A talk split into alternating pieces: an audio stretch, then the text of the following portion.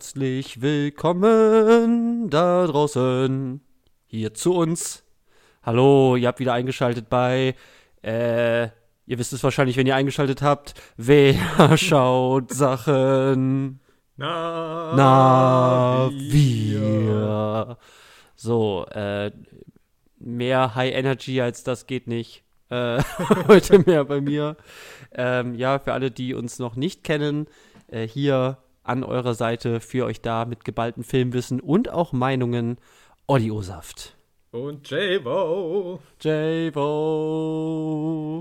Hallo Janis. Hallo Olli. Hast du Bock auf Filme? Ich hab mega Bock. Vor allem Oh auf diesen nein. Film. Oh. So, wir sind mal wieder, ähm, nachdem wir uns immer mit der, wie du es immer so schön nennst, dem Grabbeltisch der Filmgeschichte beschäftigen, haben wir uns gedacht, die heute mal wieder am Puls der Zeit zu bleiben mit unserer dritten und brandneuen Ausgabe von Neues aus der Welt. Dum dum. Neues aus der Welt. Bom bom. Okay. Ja, äh, die, der, der Name verrät eigentlich schon alles, was, es, was er verraten muss. Ähm, wir versuchen eben auch mal nicht immer so weit zurückzugucken oder in die tiefsten Ecken, sondern mal heißen Scheiß von heute zu machen. Und deswegen habe ich heute mitgebracht, ich habe das zu verantworten, oh, Mhm. ähm, habe ich äh, Blond von Andrew Dominic aus diesem Jahr mitgebracht. Oh. Heiß, Kurz heiß, wie heiß. immer. Ja, super heiß. Also, äh, also, bis das hier rauskommt und so, ist schon wieder ganz schön abgekühlt, ja. redet schon keiner mehr drüber. Aber ja, für uns ist es noch einigermaßen heiß. Also, der Film kam so vor ein bisschen mehr als einem Monat auf Netflix raus. Mhm. Und ja, relativ heiß für unsere Verhältnisse. Ja. Ich habe heute die Ehre, in einem hoffentlich viel kürzeren Segment als sonst, äh, zumindest letzten beiden Male, ähm, hier ein paar Namen zu sagen in unserer brandheißen Kategorie Wer sagt Namen? Heute du. Yes. Ja, die Liste ist recht kurz. Also, wie gesagt, ähm, es geht heute um Blond.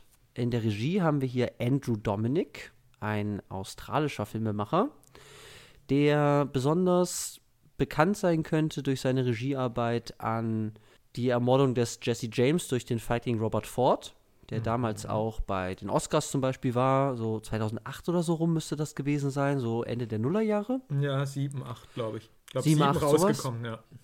Okay, genau. Ähm, aber halt, äh, ich glaube, Casey Affleck war, glaube ich, nominiert, ne? Bester Ja. Nebendarsteller. So, man hat es zumindest auf dem Schirm gehabt. Und dann halt eines meiner persönlichen äh, Highlights, was du nicht gesehen hast, und ich besitze das auch auf DVD, Juhu. ist ähm, Killing Them Softly von 2012, wenn ich mich nicht irre. Ja. Hätte man alles nachgucken können, aber Korrekt. naja, was Ist will, willst du machen? Yes, wer rät zahlen? äh, so. Genau, also er hat wohl noch ein paar mehr Filme gemacht, aber ich glaube, das sind so die beiden großen, die man so mit Andrew Dominic, glaube ich, so verbinden würde, zumindest seine größten und bekanntesten.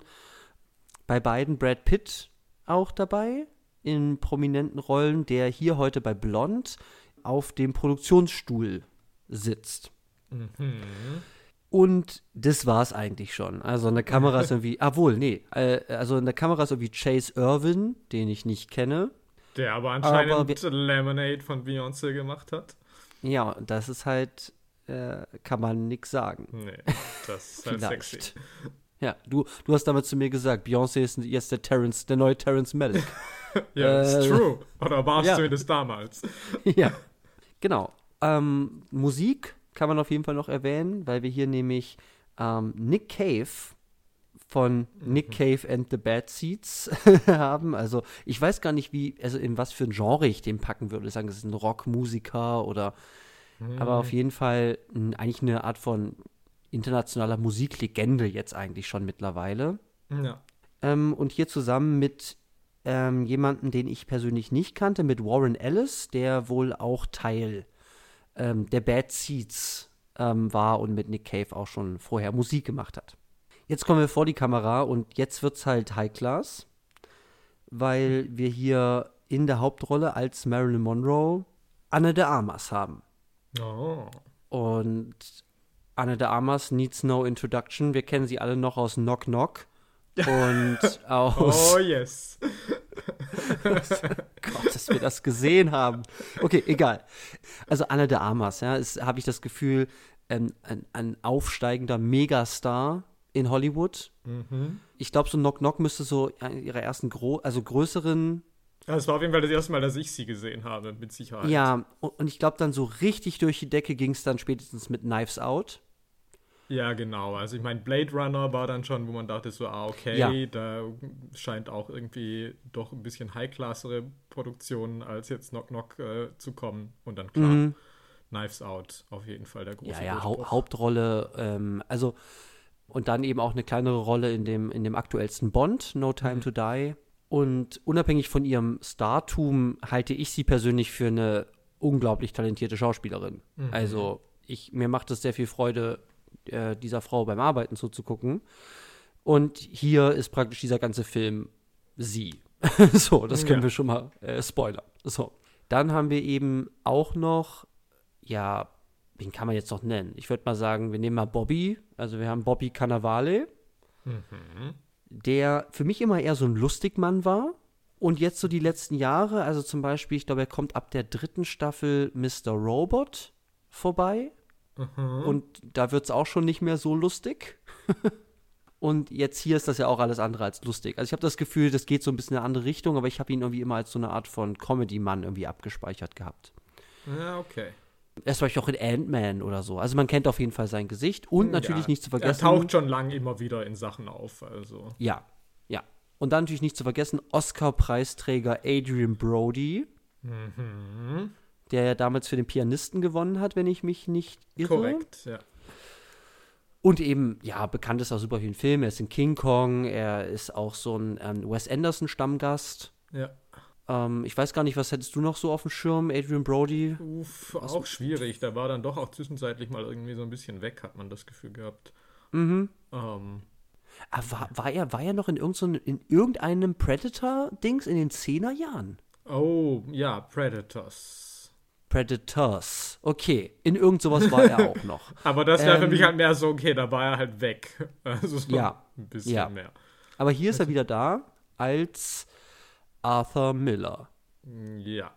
Heißt der so? Ja, okay. So, ihr seht, ich bin schon wieder super vorbereitet. und, und mehr gibt's eigentlich nicht, weil dieser Film besteht eigentlich, also gibt's ein paar Leute auch, aber ähm, es ist halt Anna de Armas Film. Und deswegen, wenn man Anna de Armas sagt, hat man eigentlich 98% der Screentime, der Screentime abgedeckt. So. Ja, und damit beende ich diese Kategorie, also äh, diese Folge von Wer sagt Namen? Heute du. Okay. So, und jetzt darfst du alles noch auffüllen, weil Leute da draußen, ich habe von Marilyn Monroe keine Ahnung. Darüber müssen wir auch noch reden. Und der Mann, der auf der an also für mich am anderen Ende der Telefonleitung sitzt, hat Ahnung. Oh yes. Also auf jeden Fall mehr als ich, weil ich habe nicht einen Film mit Marilyn Monroe in meinem Leben gesehen. ähm, deswegen haltet euch heute an äh, Jannis und sein Fachwissen. So, Jannis. Habe ich irgendwas noch vergessen zu diesem Film? Irgendwas, Ähm. weiß ich nicht, Kritiken, was, was, was sagen die Menschen? Ach so, ja, also die Menschen haben das, glaube ich, sehr gemischt aufgenommen, mit so einer Ja. Tendenz vielleicht zum Negativen. Mhm.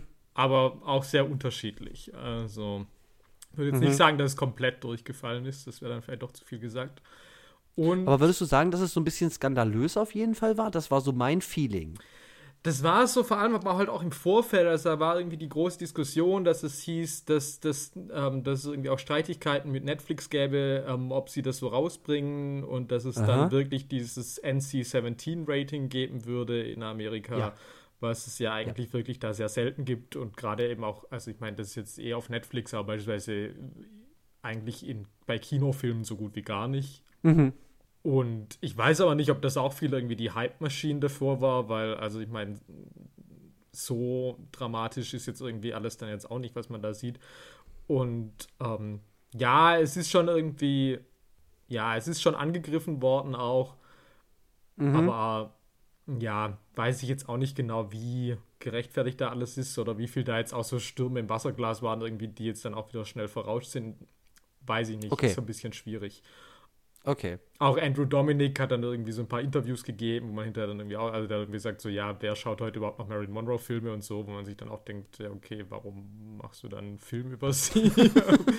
und, ähm, und natürlich auch ganz interessant fällt noch, also dass er wirklich, also das scheint jetzt schon so sein Herzensprojekt gewesen zu sein, weil er hat irgendwie mehr als ein Jahrzehnt gebraucht, um das jetzt wirklich zu drehen. Also das war schon, keine Ahnung, 2010, 11 oder so angekündigt, damals mit Naomi Watts dann mit mhm. Jessica Chastain und mhm. ist dann aber immer irgendwie an der Finanzierung gescheitert. Ähm, was natürlich jetzt auffällt, nicht so verwundert. Ich meine, das macht schon irgendwie Sinn, dass das jetzt am Schluss ein Heim bei Netflix gefunden hat. Ja, weil die nehmen alles. naja, ja. also ich meine, keine Ahnung, wie das bei denen finanziell aussieht, aber zumindest kam das jetzt nicht ins Kino, hat irgendwie 5 Dollar eingespielt und ist so dieser Mega-Flop, sondern ist halt so, er ist halt auf Netflix und wie viele Leute das jetzt ja. angucken, weiß halt niemand. Ja. Und zumindest ist es irgendwie ja zumindest ein anderes Businessmodell, wie jetzt natürlich die herkömmliche Filmstudio-Verleihschiene okay. gewesen wäre vor zehn Jahren noch, als es ja auch gar keine okay. Streamer in dem Sinne so gab. Also, es war für mich auf jeden Fall erstmal verwunderlich, sagen wir haben ein Marilyn Monroe Biopic und es ist ab 18 in Deutschland. Absolut, also alleine das ja. war schon mal etwas, was ich normalerweise nicht mit so Biopics in Verbindung bringen würde. Außer gesagt, keine Ahnung, der war halt ein Massenmörder oder so. Also, okay. Aber ja, ja. wenn ich jetzt denke, Marilyn Monroe Biopic, dann würde ich nicht denken, holy shit, das muss auf jeden Fall ab 18 sein. Nee, also ich meine, keine Ahnung, wenn man jetzt irgendwie, es gab ja auch My Week with Marilyn vor, mhm. vor zehn Jahren mit Michelle. Williams und Eddie Redmayne. Äh, das war mit Sicherheit nicht ab 18, das kann ich dir sagen. Nee. nee. ähm, ja. Ja, aber gut. Ähm, ja, bevor wir da jetzt weiter drauf eingehen, würde ich mal sagen, äh, schreite ich doch lieber erst einmal zu unserer 90-Sekunden-Challenge. 90-Sekunden-Challenge. Und äh, ja, äh, berichte mal, was denn eigentlich die Handlung dieses Films ist. Ja, erzähl es uns. Was passiert denn da? Zählst du mich ein? Äh, ja, hast du eine Uhr? Ja, klar. Okay, dann 3, 2, 1, fass zusammen. Also, Blond erzählt die Lebensgeschichte von Norma Jean Mortensen, die später zum Filmstar Marilyn Monroe wird. Sie lebt als Kind bei ihrer psychisch kranken Mutter, ihren Vater kennt sie nicht. Nachdem ihre Mutter versucht, sie in der Badewanne zu ertränken, wird die Mutter in eine Nervenheilanstalt eingewiesen und das Mädchen kommt ins Waisenhaus. Als junge Erwachsene wird sie, nachdem sie bei einem Vorsprechen von einem Filmproduzenten vergewaltigt wurde, zum Weltstar gemacht. Sie beginnt eine Dreierbeziehung mit den Söhnen der berühmten Schauspieler Charlie Chaplin und Edward G. Robinson. Daraus resultiert eine Schwangerschaft und Norma Jean wird gegen ihren Willen von dem Filmstudio zu einer Abtreibung gezwungen. Sie heiratet einen Ex-Baseballspieler, dem aber die öffentliche Zurschaustellung ihres Körpers zuwider ist und Norma Jean körperlich misshandelt, worauf sie sich scheiden lassen. Immer wieder erhält sie Briefe, die angeblich von ihrem Vater stammen und die manchmal ihren Lebenswandel scharf kritisieren, in ihr aber auch die Hoffnung erhalten, ihn eines Tages doch noch kennenzulernen. In ihrer nächsten Ehe heiratet sie einen Schriftsteller, doch auch das Glück mit ihm ist nur von kurzer Dauer. Sie erleidet eine Fehlgeburt, ihre psychischen Probleme werden immer schwerwiegender und sie flüchtet sich in einen übermäßigen Konsum von Alkohol und Medikamenten. Sie hat eine Affäre mit dem US-amerikanischen Präsidenten, der sie sexuell misshandelt. Eventuell wird sie daraufhin zu einer weiteren Abtreibung gezwungen, dies könnte sich aber auch um eine Halluzination handeln. Schließlich mhm. erfährt sie, dass Charlie Chaplin Jr. gestorben ist und dass er der Urheber der Briefe war, in denen er sich als ihr Vater ausgab. Von dieser Erkenntnis erschüttert, nimmt sie sich mit einer Überdosis an Medikamenten das Leben. Yay, 89 Sekunden. Du bist so crazy. du bist so, bist so crazy, dass du diesen fast dreistündigen Film so, also erstmal eingedampft und dann auch einfach kondensiert kriegst, weil da passiert ja auch einfach super viel, was irgendwie nicht handlungstragend ist. Ja. Also Hut ab, du bist der Meister dieser, dieser Disziplin. Also Hut ab. Ja, Dankeschön, das ehrt mich. Oh. Ähm, wobei ich jetzt hier auch wirklich nicht so die Problematik sah, weil es ist, also vielleicht schon mal ab Punkt 1, also weil klar, es wurde so verkauft, also ja, es ist das Arty-Biopic, ja, ich bin nicht irgendwie das normale Biopic von nebenan. Ähm, mhm. Und das ist es natürlich in einer gewissen, äh, in einer gewissen Art auch nicht.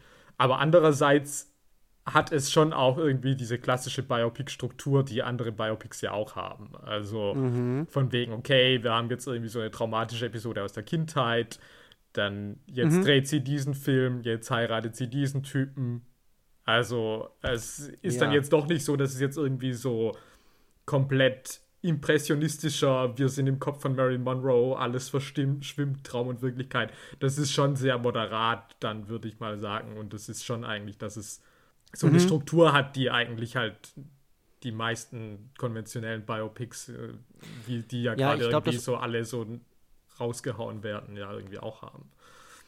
Ja, ich glaube, das Unkonventionelle, da müssen wir bestimmt auch noch drüber reden, das Unkonventionelle liegt, glaube ich, nicht auf, also vielleicht auch ein bisschen auf der, nee, aber eigentlich nicht. Es liegt eigentlich nicht auf der dramaturgischen Ebene, Nee, So. würde ich auch sagen. sondern eher in anderen Momenten, wo ich sagen könnte, da wird es dann vielleicht ein bisschen crazier oder outside the box des, des traditionellen oder prototypischen Biopics.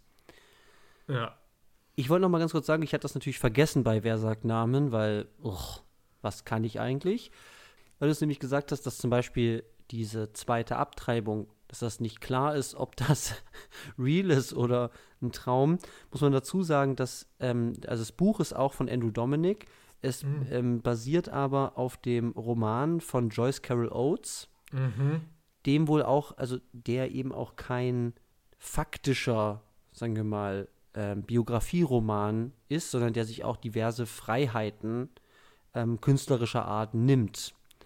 Also es ist weniger eine tatsächliche, es ist so eine Art von, also klassischer Biografie äh, handelt, sondern äh, eben auch da sehr stark künstlerisch, sagen wir mal, verzerrt ist. Ja, Und- äh, Bitte. Ja, also darauf würde ich jetzt auch erstmal eingehen wollen. Also natürlich auch, also ich habe das Buch nicht gelesen. Ähm, das ist Mhm. ähnlich wie dieser Film, der fast drei Stunden geht, ist auch dieses Buch, glaube ich, endlos lang. Also ich habe das mal irgendwie in der Bibliothek gesehen. Ich glaube, das hat auch irgendwie 600 Seiten oder so. Also Mhm. das ist echt ein ganz schöner Schinken. Und genau, du hast ja vorhin schon angedeutet, also man muss natürlich dazu sagen, ähm, dass, glaube ich, je nachdem, wie man mit Marilyn Monroe irgendwie sozialisiert ist, man natürlich diese, diesen Film schon unterschiedlich wahrnimmt. Und ich habe da schon wirklich sehr großes Vorwissen, weil ich tatsächlich schon als Kind mich sehr für Marilyn Monroe begeistert habe. Ich habe, glaube ich, zumindest alle Filme gesehen, in denen sie die Hauptrolle spielt. Ähm, Mhm. war auch eine meiner ersten DVD-Anschaffungen war, dass ich mir äh, damals äh, von meinem Taschengeld äh, die Marilyn Monroe Diamond Collection, äh, also eine Box Uh. mit, mit äh, den meisten großen Filmen irgendwie gekauft habe, die ich natürlich bis heute besitze.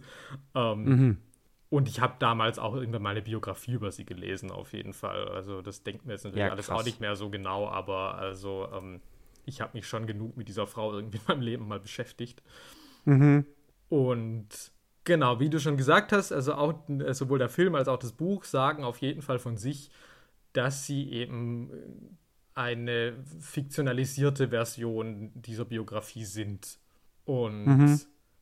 Das muss man sich jetzt natürlich irgendwie mal ein bisschen genauer angucken, weil natürlich ist schon auch ein großer Grund, warum das bei vielen Leuten durchgefallen ist, ist, dass Leute damit nicht unbedingt klarkamen. Mhm. Und das ist auch ein bisschen eine schwierige Geschichte. Einfach weil schon mal dieser Film keine Deklaration macht, dass er irgendwas Fiktionalisiertes erzählt. Also das Ja. ist jetzt, das wissen wir jetzt nur außerhalb, also wenn man jetzt irgendwie liest, über den Film liest oder liest, was Dominik darüber sagt. Aber wenn ich mir jetzt diesen Film anschaue, dann ist es jetzt nicht so, dass da irgendwie ein, Textzusatz kommt oder so. Also das gibt es ja, also beispielsweise letztes Jahr gab es Spencer äh, mit Kristen Stewart als Lady Diana und dann war schon gleich am Anfang so eine Anblendung von wegen, das ist eine Fabel, glaube ich. Ähm, Und dann ist natürlich, also ich würde auch sagen, der Film selber macht das irgendwie sehr viel klarer. Aber so, oder es gab mal irgendwie den Film Fur ähm, mit Nicole Kidman, wo dann auch irgendwie, das war glaube ich auch rechtlich begründet, da mussten die den Untertitel dann dazu machen, irgendwie An Imaginary Portrait of Diane Arbus. Also irgendwie so gäbe es ja Möglichkeiten, um wirklich zu sagen, hey, das ist nicht so true, was hier präsentiert wird. Oder man hätte natürlich ja auch die Hauptfigur umbenennen können. Also die hätte ja auch irgendwie, keine Ahnung, Mary, Mary Ann Marlowe oder irgendwie heißen können. Und jeder hätte Ja. verstanden, okay, das bezieht sich auf Marilyn Monroe, aber ähm, sie Ja. ist es nicht unbedingt. Ja. George Clooners, ja. ja, genau, ja. Und es ist auch so ein bisschen, ich weiß nicht, ob das halt was ist, was der, ähm, was das Buch vielleicht macht oder inwiefern das halt irgendwie einen Sinn hat. Also auch so die, die Namen der Männer, mit denen Marilyn Monroe ja, ja, verkehrt, werden teilweise nicht genannt. Also auch im Abspann ist es eben irgendwie The President und The Playwright. Und dann ist natürlich klar, okay, das ist halt JFK und das ist Arthur Miller. Ähm, das ist jetzt nicht so ja, schwer, ja. das rauszufinden. Aber andererseits sind auch viele andere Namen von irgendwie Regisseuren, Schauspielern, äh, die sonst irgendwie auftauchen, werden wiederum namentlich genannt. Ich weiß nicht, ob das jetzt irgendwie, was war das, man irgendwie diesen, diese Männer nicht benennen wollte oder ich weiß nicht genau, was mhm. dahinter steckt. Das ist so ein bisschen auch, wo ich nicht so ganz schlau draus werde. Es ist so eine Frage, es ist auch, es ist auch bei, ähm, wie heißt er eigentlich, ähm, Joe DiMaggio, dieser genau, Baseballspieler, genau, ja, der eben von ja, Bobby Cannavale ja. gespielt wird, der ist auch, glaube ich, die Athletic Guy oder sowas. Ja, ja. Oder The Athlete oder so ähm, ähm, eben benannt. Also es ist eigentlich dann eben klar, oder halt, wenn man einfach nur mal guckt, dann ist klar, es gibt für diese Menschen reale Vorbilder und viele von denen kennt man, wie zum Beispiel äh, JFK auf ja, jeden Fall. Ja. Und eben, dieser Film macht auch eigentlich keinen Hehl daraus, dass es JFK ist, aber es wird halt nie so explizit zumindest ausgesprochen, ne? Das ist, das ja. ist so ein Verfahren. Das ist so eine, ist eine gute Frage, ne, was das macht. Vielleicht fällt mir irgendwann noch was ein. Ich, ich würde aber noch mal ganz kurz auf den Punkt eingehen. Mhm. Also, erstmal, ich habe es ja schon gesagt, ich habe nie einen Marilyn Monroe-Film gesehen. Ich weiß halt gar nichts über diese Frau. Mhm. Also, ich weiß, dass sie existiert und ich, ich bin natürlich mit gewissen Bildern, ähm, also, also ikonenhaften Bildern dieser Frau natürlich vertraut, weil mhm. omnipräsent Klar, in ja. unserer westlichen Kultur. Obwohl die jetzt auch schon halt, was, wie lange ist die jetzt tot? Fast 60, 60 Jahre, Jahre, ja, 62 ja, gestorben. Crazy. Ja, ähm, ja äh, halt nicht vertraut bin und deswegen ist dieser Punkt, den du sagst, dieser Film nimmt sich Freiheiten raus, gewisse Sachen zu erfinden oder zu, äh, sagen wir mal, dazu zu dichten oder zu, zu verändern, zu modulieren, ist schon richtig, dass dieser Film das nicht markiert. Und ich wusste zumindest vorher, also mir haben Freunde, die das gesehen haben, gesagt, ähm, ja, da ist wohl vieles auch einfach fake. Und deswegen wusste ich halt gar nicht, welchen Dingen ich jetzt wirklich trauen kann. So, also es war eine ganz komische Erfahrung, weil äh, manches, vieles macht Sinn oder wenn sie da am Set ist von hier, manche mögen es heiß, dann denke ich mir, ja gut, ich weiß, dass sie in diesem Film ist. Das heißt, irgend sowas wird schon passiert sein. Ja. Also, dass sie zumindest an so einem Set mal war.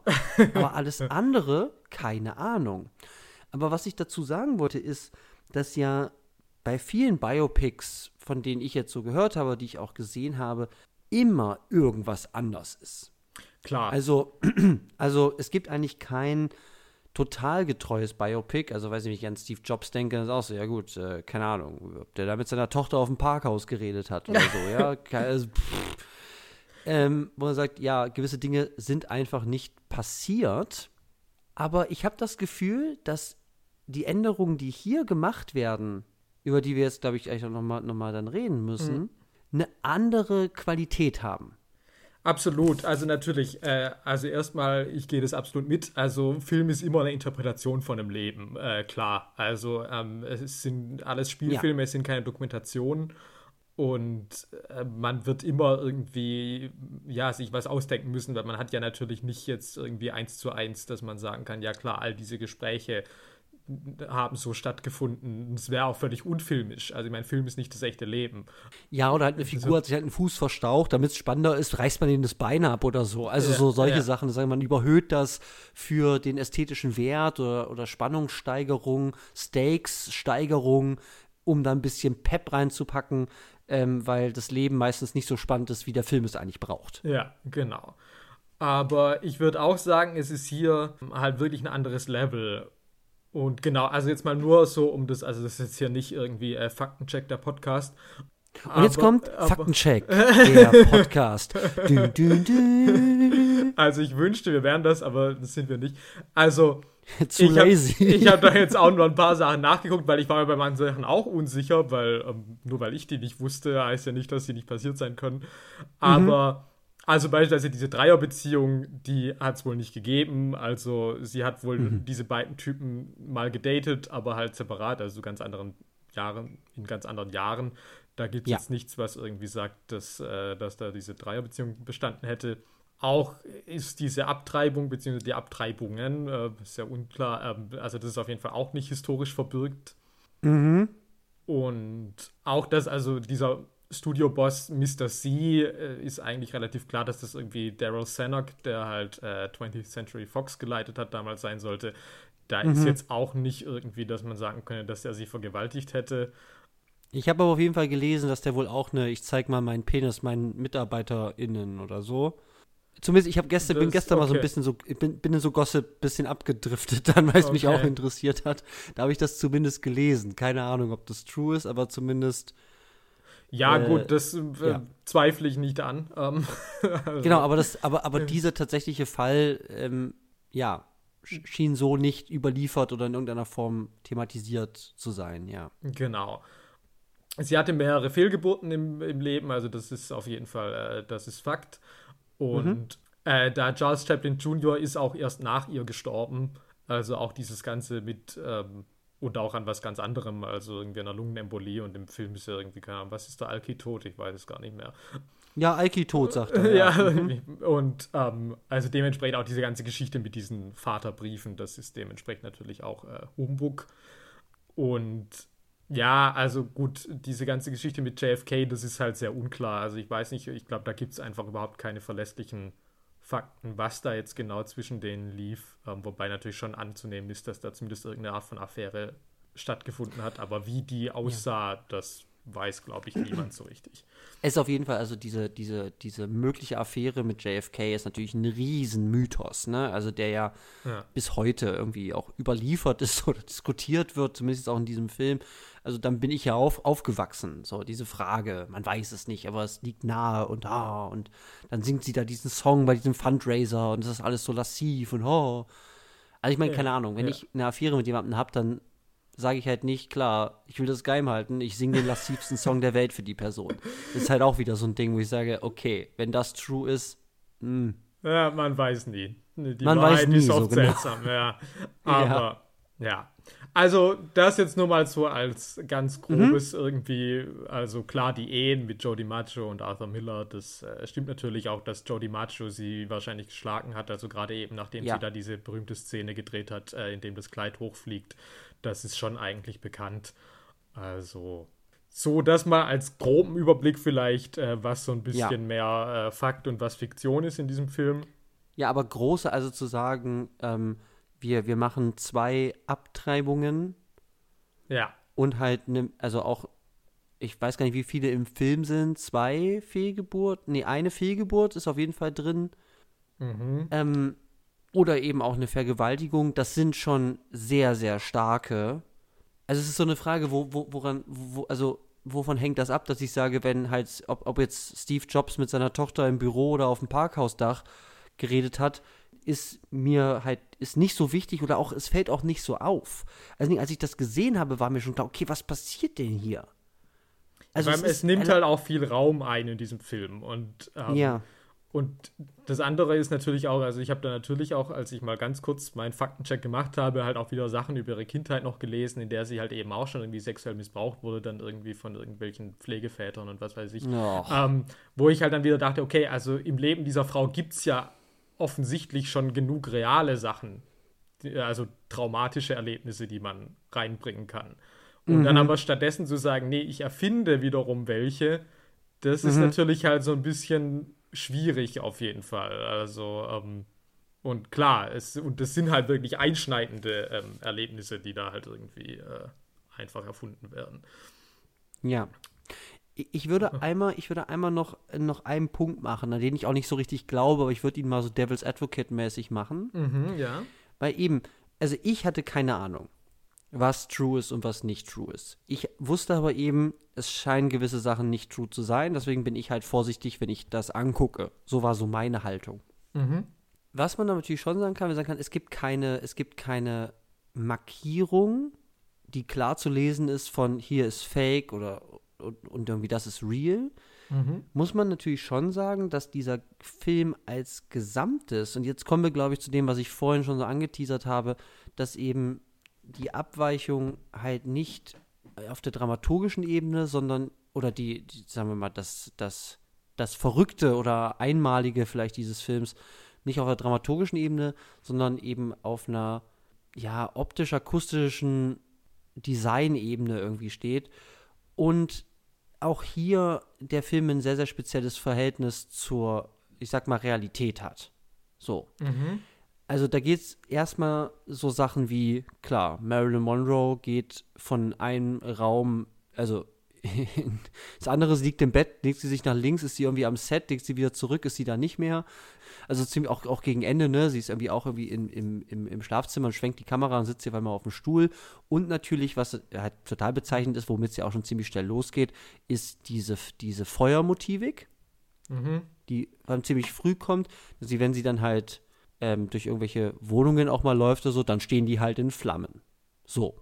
Das heißt, da ist auch eh klar, ähm, es gibt eine Art von irreale Darstellungsebene auf der Bildebene.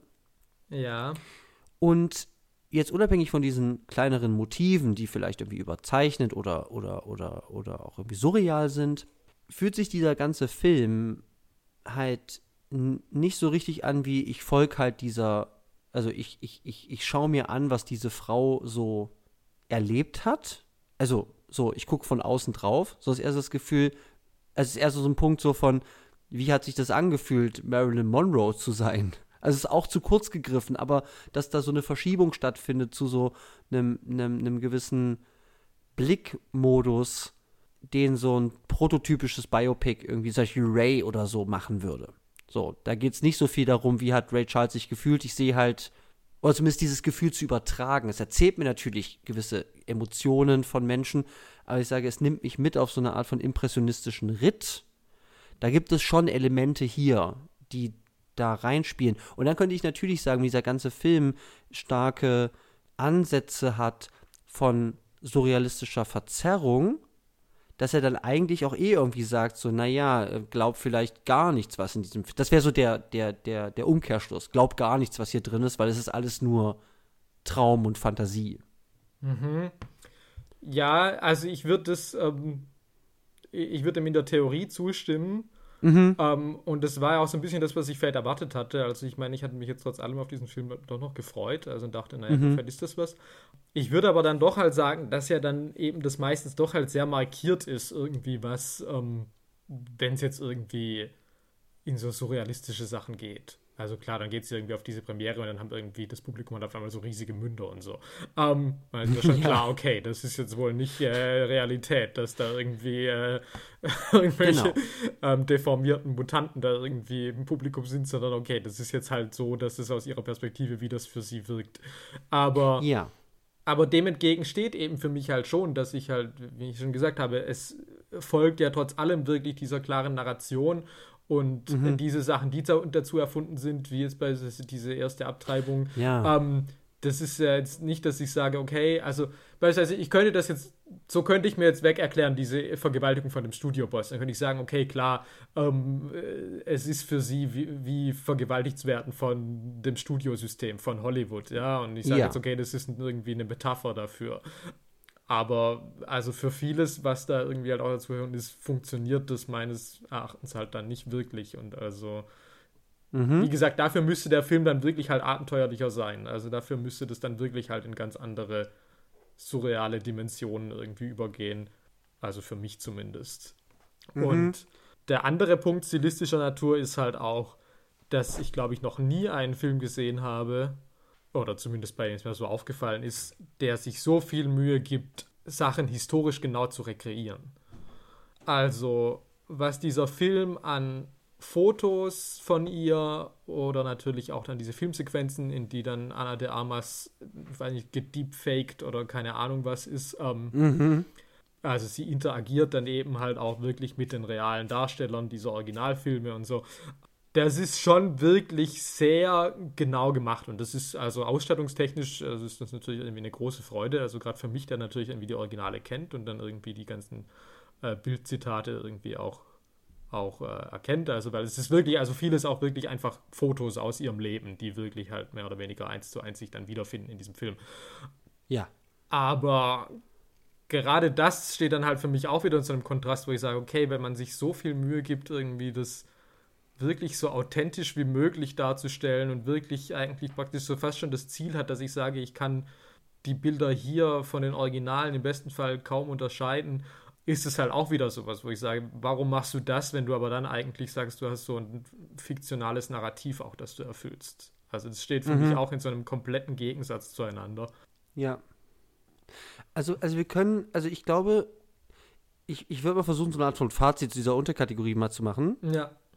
Wir können, glaube ich, sagen, es gibt Verzerrungen, es gibt Überhöhungen, die sind eben, wie du es gesagt hast, zum Beispiel diese, diese verzerrten Münder oder alles, was da an Sexualität im Kino halt da passiert. Also ich weiß nicht, was Marilyn da alles da auch mit, mit hier, äh, mit hier Chaplin und so da macht. Ja. Weiß, also weiß ich auch nicht, das ist teilweise, also oder eben sie erscheint dann irgendwie halt nackt auf der Leinwand äh, oder bei diesem Blowjob mit, mit, mit JFK zum Beispiel. Da ist ganz klar, ja, okay, gut. Ja. Das ist eine, hier ist irgendwas Metaphorisches im Gange und die Bildebene ist nicht als faktisch anzusehen. So. Ja. Dann haben wir aber eben eine Art von Verzerrung oder Überhöhung, die auch metaphorischer Art sein kann. Und das ist eben die Zudichtung von historischen Ereignissen, die so vielleicht gar nicht passiert sind oder zumindest nicht belegt sind, die dann aber nicht markiert werden. Wie zum Beispiel das in dem Kino. Das ist dann irgendwie klar, ja, fährt es raus, sie ist auf der Leinwand, dann verstehe ich das aber es, es macht halt Sachen wie zum Beispiel diese, die, diese Vergewaltigung. Ich sagen kann, das funktioniert, finde ich, sehr gut als ein metaphorisches Bild. Also sozusagen, das ist eine Überhöhung, eine filmische Freiheit, die du dir in einem Spielfilm nehmen kannst. Aber es ist nicht markiert und was dann, glaube ich, also was dann eben passiert ist, ist, ist, ist, ich, ich wusste es ja schon. Also ich bin ja mit so einer Art von Warnung da reingegangen. Mhm. Ja. Und ich kann dir gar nicht sagen, also das ist irgendwie, das ist ein ganz komisches Gefühl, also ständig da zu gucken und dann zu sagen, ich weiß schon, diese Frau hat gelebt. Das heißt, irgendwas wird hier schon true sein. Aber äh, keine Ahnung, dann brennt da der Wald am Anfang. Ja, kennt ist die Mutter wirklich mit der da im Waldbrand gefahren?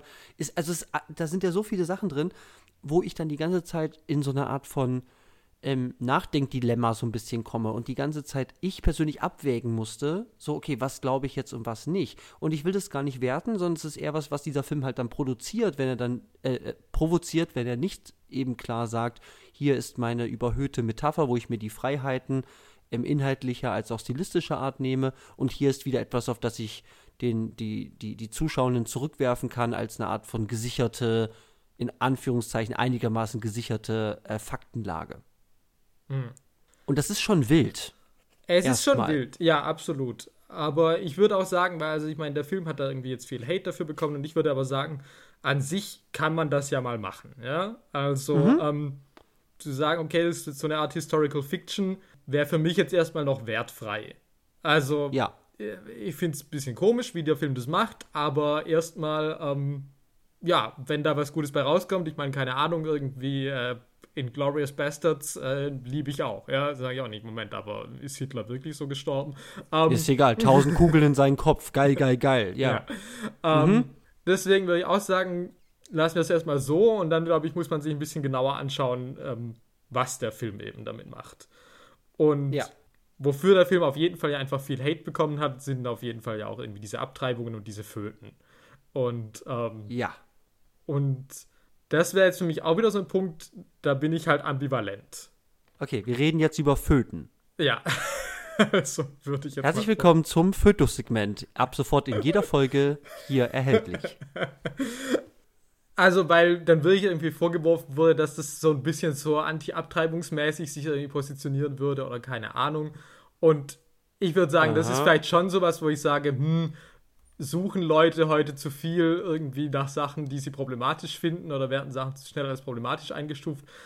Weil ich natürlich sagen würde, okay, diese Abtreibungen werden ja auf jeden Fall als Zwangsabtreibungen dargestellt.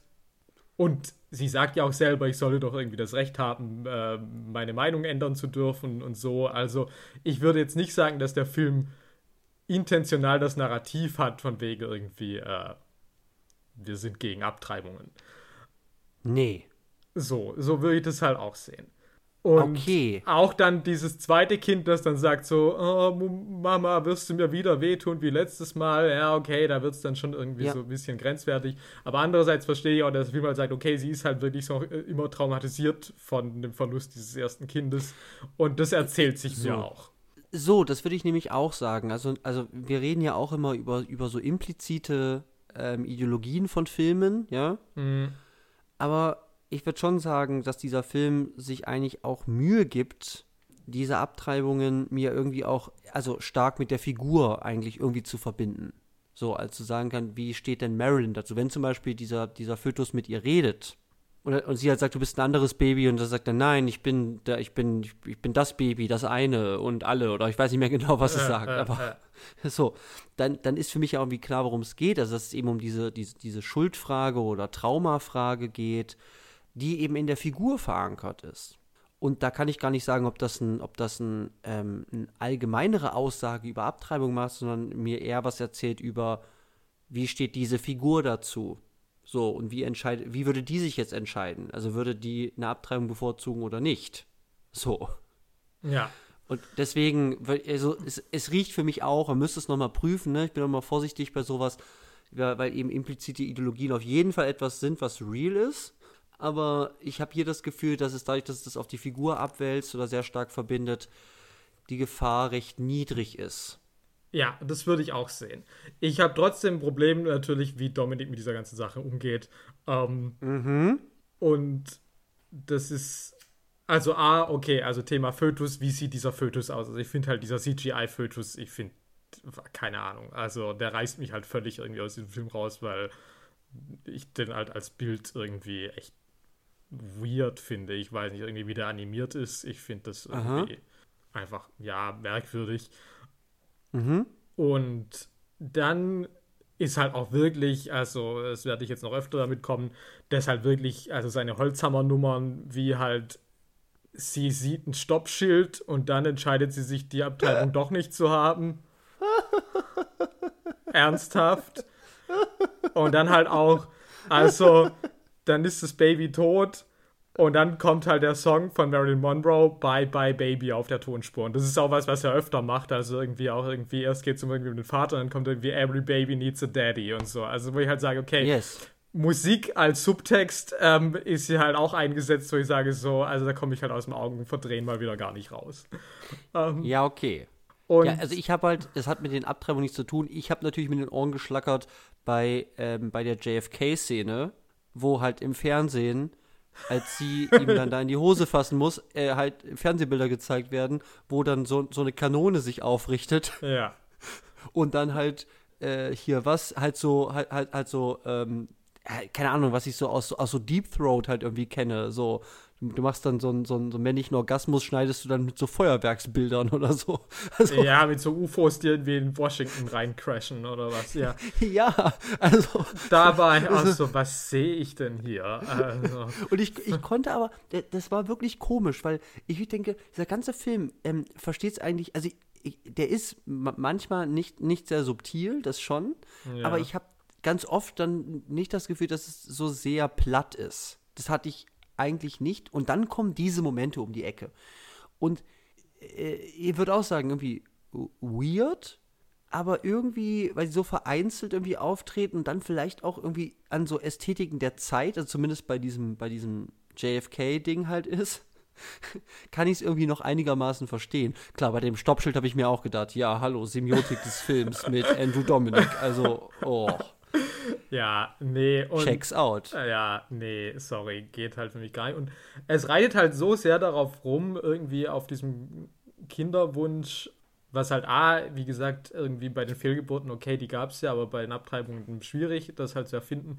Und ich komme da dann später nochmal, wenn wir über den Vater reden, aber es ist schon auch ein bisschen dann wiederum doch auch so eine Art von konservativer Ideologie von wegen, naja, hätte sie mal, wenn sie doch nur ein Kind bekommen hätte, dann hätte das vielleicht doch noch gut ausgehen können.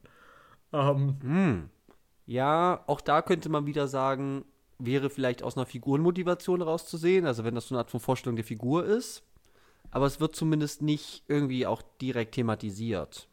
Also, ich meine, ich glaube auch auf jeden Fall, dass sie sich ein Kind gewünscht hätte im realen Leben. Äh, das, äh, insofern, es ist, glaube ja. ich, auch nicht, dass mich das jetzt allein, aber wie gesagt, dann kombiniert noch mit dem, was ich finde, was es mit der Vater-Storyline macht, finde ich es dann halt mhm. ein bisschen matsch. Und dann würde ich vielleicht auch darüber gleich mal übergehen, auf die Daddy-Issues. Yes, bitte.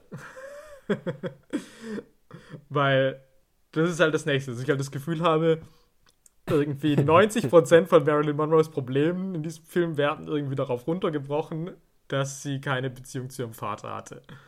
Und das ja. macht es halt auch wieder auf so subtile Art und Weise, wie dass sie alle Männer in ihrem Leben Daddy nennt. Das ist korrekt. das, das, merkt niemand. Das und das ist halt auch wieder, wo ich sage so, wow, echt subtil gemacht. Ähm, was? Sie suchen in diesen Beziehungen zu diesen Männern eine Vaterfigur? Ja, okay. Äh, Hätte man vielleicht auch irgendwie dem Zuschauer überlassen können, dass er sagt, er findet das selber raus? Nein. Das ist halt die Frage. Wenn, wenn, man, wenn man wüsste, dass Marilyn Monroe alle ihre Männer halt Daddy genannt hat, dann kannst du das halt wieder erzählen. Dann musst du es eigentlich auch erzählen. Aber klar, es ist auf jeden Fall halt mit einem Holzhammer erzählt, ja.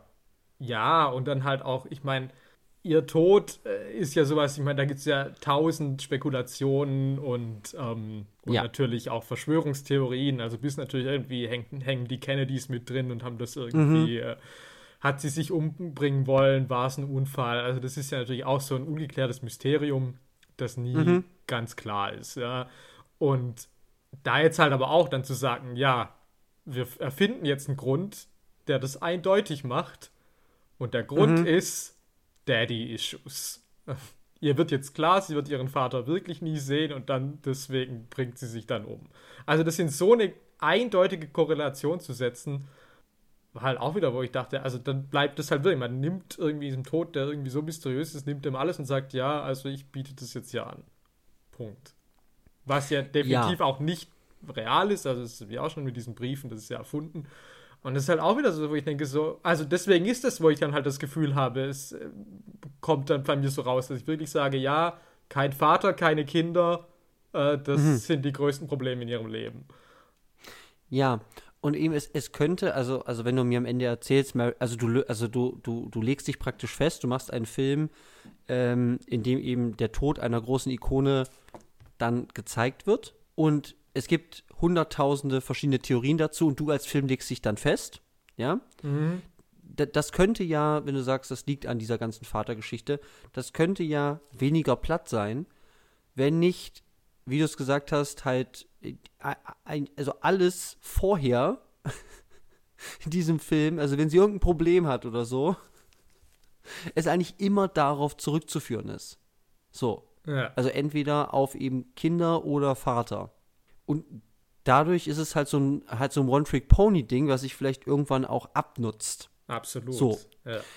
Also, ich würde sagen, also jetzt einfach zu sagen, es liegt an dem Vater, ist grundsätzlich vielleicht, also kann man machen, aber es fehlt dann so ein bisschen die Brisanz oder das Überraschungsmoment oder das, das Spezielle, wenn es eigentlich das ist, was der Film mir in diesen fast drei Stunden halt eigentlich die ganze Zeit ununterbrochen ja. erzählt. Es bietet eigentlich nie was anderes an man kann das repetitiv finden, man kann natürlich auch sagen, ja, es, das ist halt das Thema dieses Films.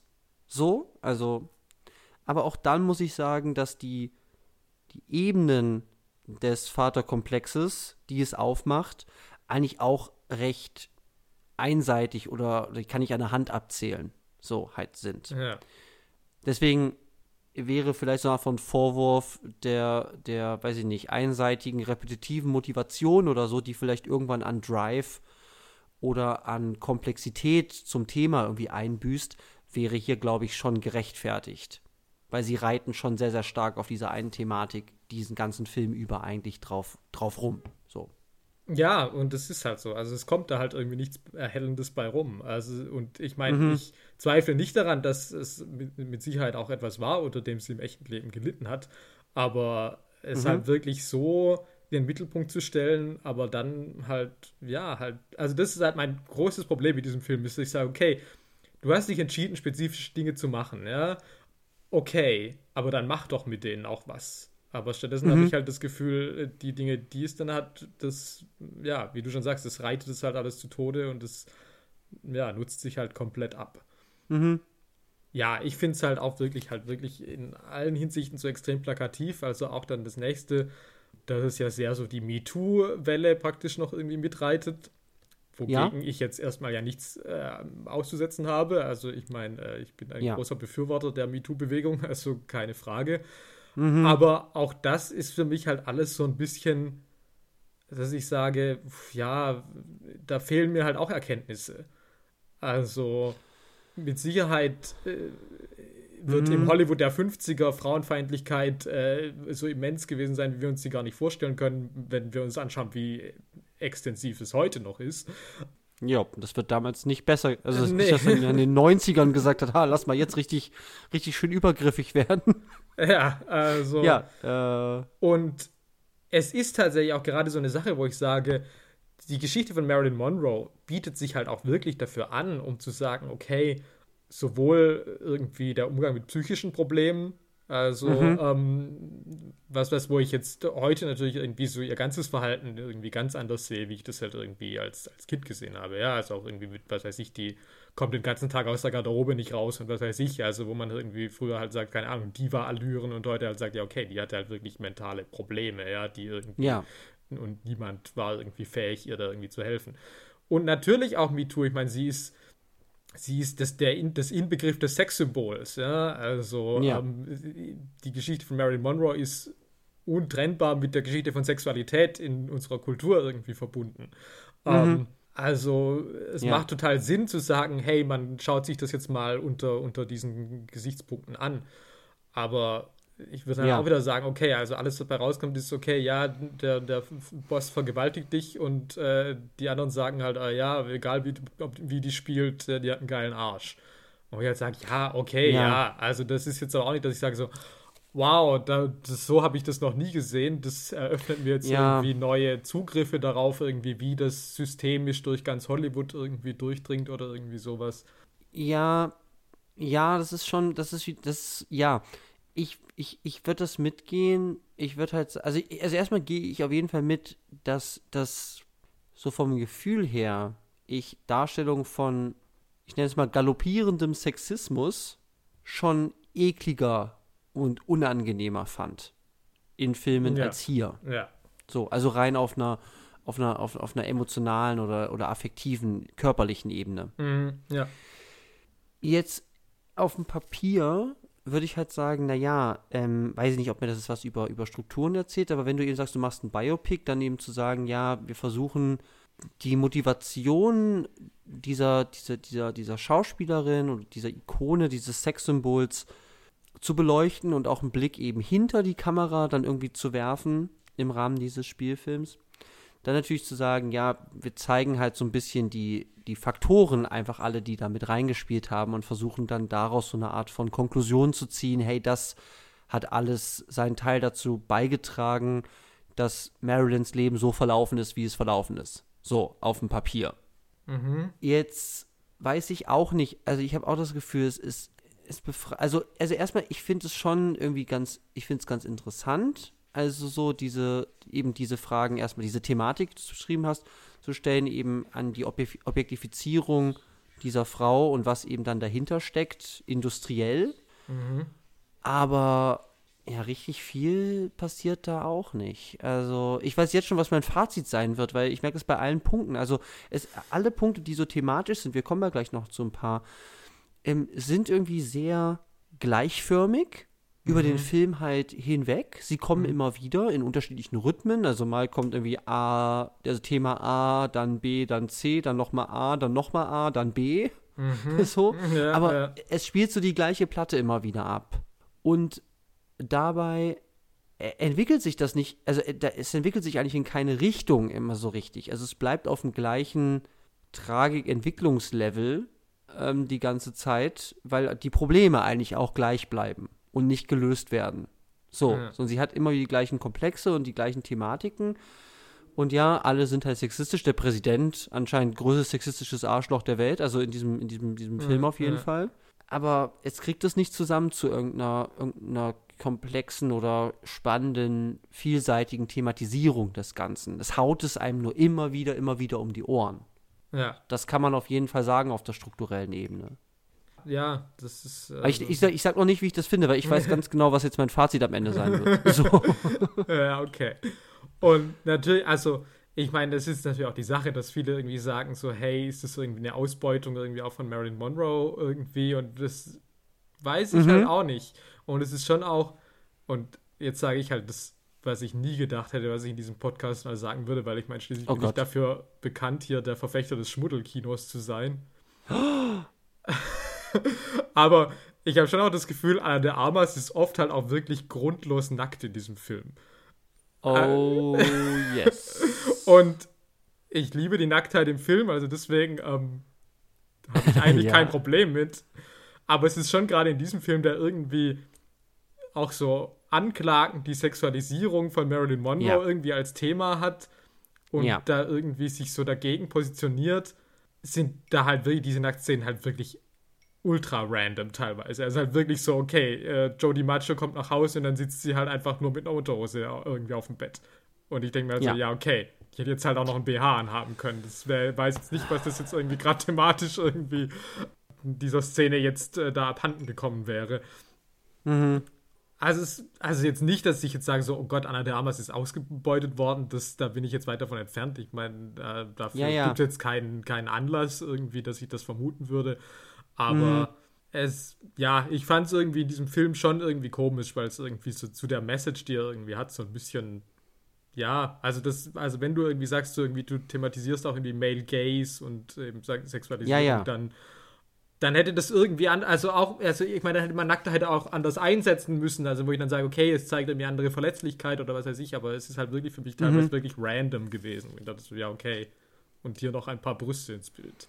Ähm, ja, ja, das, das, das kann man dem, glaube ich, schon vorwerfen. Also, ich würde auch sagen, also, gebt mir alle nackten Menschen, die es gibt, ja. Ich hätte gern Ben Afflecks äh, Lümmel noch länger in, äh, Kurz habe ich das auch gesagt hier im Podcast.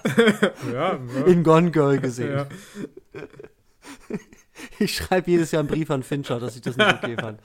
ähm, nein, also das, das, ist, das ist mir natürlich auch aufgefallen, weil, weil diese, diese, diese unmotivierte Nacktheit, mit der halt nichts gemacht wird, in Anführungszeichen. Also sie ist natürlich schon thematisch, sagen kann, ja gut, äh, also kann, man kann, könnte das so wenden, ne? So eine Art von, ja, halt irgendwie ähm, so, so, eine Dauersexualisierung. Aber eben, durch was findet dann die Sexualisierung statt? Die findet halt hier eben auf der, ich nenne es mal, zweiten Ordnung, halt durch die Kamera. Unsere Kamera, Andrew ja. Dominics Kamera statt. Oder halt de, de, unseres Films Kamera statt. Es funktioniert, finde ich, extrem hervorragend bei allem, wo es auf die historische Ebene geht, von wie ist Marilyn Monroe sexualisiert worden. So, also da, ja. das finde ich dann alles irgendwie auch spannend. Ja, nee, klar. Ähm, aber ja, ich habe das Gefühl, dass eben diese Nacktheit auch irgendwie so eine, vielleicht für, für so eine Art von Flair des Films auch benutzt wird. Also dass es eben auch ein, sagen wir mal, ein gritty Film ist, ja, ein, ein, ein konsequenzbehafteter Film, der der, der irgendwie weit geht, wo es keine Tabus gibt und so. Also, dass es so zu so einer Art von Flair des Films beiträgt. Aber es mhm. steht halt irgendwie total konträr zu einem eigentlichen Thema, was du innerhalb der Fiktion eigentlich verhandelst. Also das wirkt so ein bisschen, als ob du ein bisschen unreflektiert damit umgegangen bist. Ich glaube, das ist ja. was, was man dem Film schon vorwerfen kann, wenn eben die Thematik der Sexualisierung durch Medien von Stars einfach so eingeschrieben ist in diese Story und in diese Figur, ja. dass sich dann zumindest der der stilistische Umgang der, der übergeordneten Kamera irgendwie sich nicht ganz erschließt. Das muss dieser Film sich, ja. glaube ich, schon irgendwie vorwerfen lassen. Ja. Ja. Und davon ausgehend würde ich jetzt halt auch sagen, also, dass ich halt auch den Umgang mit ihr als Schauspielerin und als Ikone, also A, dass mhm. ich halt schon das Gefühl habe, dieser Film, obwohl er es ja natürlich irgendwie gut meint, ähm, liefert mir jetzt halt praktisch auch das Bild, dass sie nur berühmt geworden ist, weil sie halt heiß war und da halt vergewaltigt wurde. Also mhm. Es ist überhaupt nicht irgendwie Thema, was, was irgendwie auch ihr, ihr, ihr Star-Charisma ausgemacht hat. Also was es war, was, was die Leute irgendwie fasziniert hat, warum sie dieser Weltstar geworden ist, was ich eigentlich irgendwie auch so ein bisschen erwartet hätte, dass das irgendwie Thema ist. So, was hat sie irgendwie gebracht, was alle haben wollten, was alle sehen wollten? Was mhm. war das? Mhm. Und ja, weil ich meine, Pornografie wird zu der Zeit auch in irgendeiner Form gegeben haben, ne? Also die rein, also dass man sagt, die reine nackte Haut oder, oder, oder sich eben auch freizügig zu zeigen. Das scheint schon so ein bisschen, also ich bin noch nicht ganz sicher, aber ich würde schon sagen, dass der Film da schon sehr, sehr stark darauf fokussiert, zu sagen, es sind die Looks, es ist die Anrüchigkeit, es, es, es, es ist die Mimik, in die Kamera zu gucken, aber es ist alles sehr, sehr stark auf eine Art von ähm, Sexualisierung hin ausgelegt was der Film mir, mir, mir erzählt. Aber eben, das, das wäre, glaube ich, schon zu kurz gegriffen. Denkst du, da wird bestimmt noch mehr dran gewesen sein. Das scheint dieser Film mhm. aber tatsächlich nicht, äh, zumindest auf jeden Fall nicht en Detail zu thematisieren. Nee, und also ich würde schon sagen, also das ist halt, also wo ich halt natürlich irgendwie sage, okay, dafür, dass es halt ein Biopic über eine Schauspielerin ist, mhm. ja, habe ich halt das Gefühl, er interessiert sich halt überhaupt nicht für das, was sie da tut. Äh, ich habe auch überhaupt diese Szene nicht verstanden, in der sie dann diese Audition hat für diesen Film, in dem sie halt irgendwie eine, also eine Charakterrolle von einer, also auch von einer psychisch kranken Frau da irgendwie hat. Und dann zeigt man so ja. diese ganze Audition und ich denke halt so, es ist eigentlich um zu zeigen, okay, irgendwie, sie macht das wahnsinnig gut, weil man weiß natürlich auch, sie also das nimmt praktisch schon so ein bisschen Method Acting vorweg. Also sie nimmt irgendwie vieles natürlich aus ihrem eigenen emotionalen Gedächtnis, pipapo irgendwie und mhm. auch irgendwie von, mhm. von, dem, was sie mit der Mutter erlebt hat. Mhm. Und dann wird aber praktisch von den Leuten, die das sehen, gesagt, ja, nee, irgendwie, äh, die hat gar keine Technik. Ähm, das ist, als würde man wirklich einer psychisch Kranken zugucken, aber ja. geiler Arsch, deswegen kriegt sie den Job. Und das ist ja. halt so was, wo ich halt sage, okay, du, und es ist halt ganz komisch, weil wie gesagt, wir haben es ja vorher gesehen und ich meine, Anna de Armas macht das hervorragend. Also ich mhm. meine, es ist jetzt nicht so, dass sie das spielt wie, ah, okay, ich spiele das jetzt schlecht, in Anführungsstrichen, sondern ich sehe es halt eher und denke so, ah, okay, es ist jetzt, dass alle sagen, wow, okay, was die hat, das brauchen wir auf unserer Leinwand. Aber stattdessen sagt dieser Film so halt, nee, die kann gar nichts. Mhm. So mehr oder weniger. Ja, das also, weiß ich, das, ja, das weiß ich nicht tatsächlich. Ich habe das eher so gelesen als eine Art von, sie kann das schon. Also so, diese Szene, also ich fand diese Szene halt irre, was sie da spielt. So, also total intensiv und, und irgendwie halt interessant. Ich habe das so, ich habe das so gelesen, dass die praktisch sagen, ja, aber es ist halt ein Unterschied zu sagen, ich spiele oder ich bin halt so. so.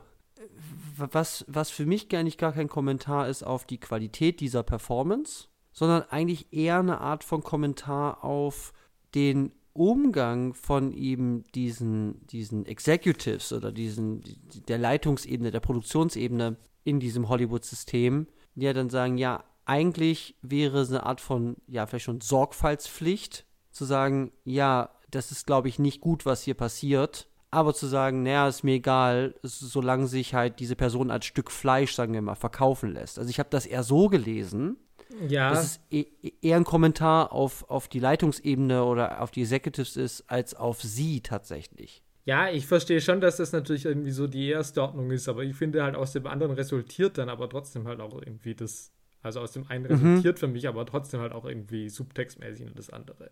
Und, mhm. und das ist halt auch wieder dieser Punkt, dass ich halt auch sage, und da ist jetzt natürlich wieder der Marilyn Monroe-Fan, der halt rauskommt, dass ich halt sage, dieser Film negiert halt auch komplett dass sie irgendwie einen Input in diese Persona Marilyn Monroe irgendwie gehabt hat. Und das finde ah. ich halt ah. irgendwie auch einfach schwierig. Also, dass man einfach irgendwie komplett sagt, okay, das ist praktisch ja alles aufgezwungen worden. Und ich finde, das nimmt ihr halt was weg, weil ich meine, äh, sie hat natürlich diese Persönlichkeit ja auch selber daran kreiert und hat ja damit irgendwie kokettiert und ähm, Natürlich hat sie, da, sie halt auch darunter gelitten dann im Nachhinein, dass sie darauf reduziert wurde, aber mhm.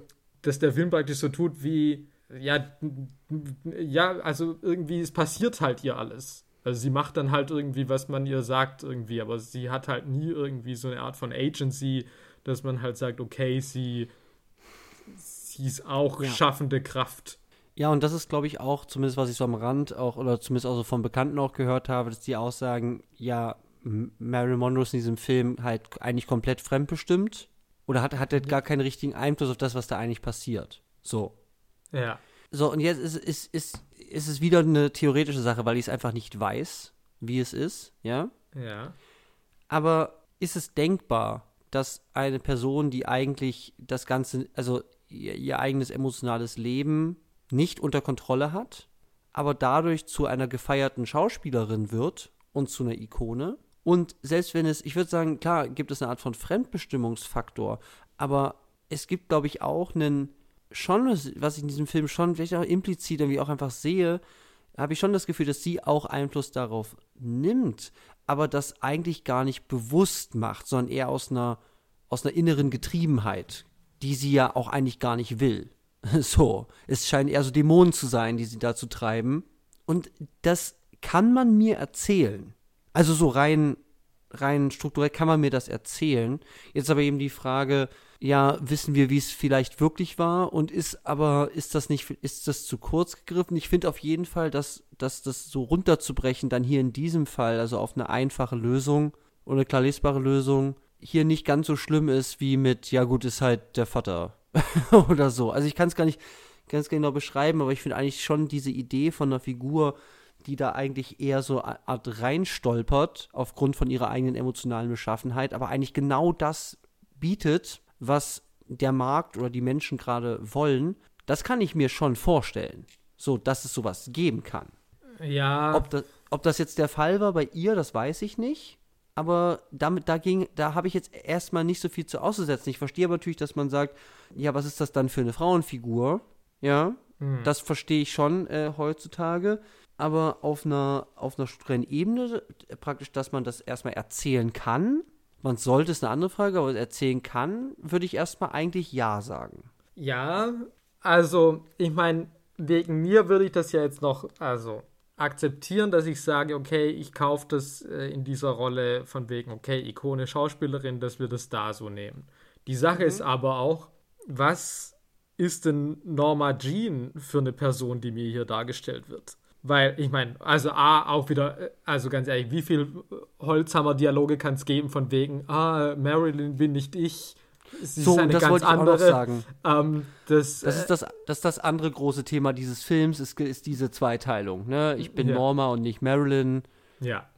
Wie sprechen Leute sie an? Ist so eine Thematik eben. Dann gibt es diese, diese, diese, diese Verzweiflungsszenen. Dann gibt es vor allem auch gegen Ende dann die, eigentlich die Umkehrung, weil sie scheint eigentlich immer darunter zu leiden unter dieser Trennung. Ich will nicht mehr Marilyn sein, weil interessiert gar nicht, ich bin eine Schauspielerin, die eine Schauspielerin spielt. Und dann gibt es aber diese Szene mit Whitey, mhm. wo es ihr anscheinend irgendwann nicht gut geht und sie sagt, ähm, ähm, äh, ist praktisch so, ich brauche Marilyn und er muss sie dann praktisch schminken und sie hat die Augen zu und betet eigentlich dafür, dass sie jetzt bald kommt.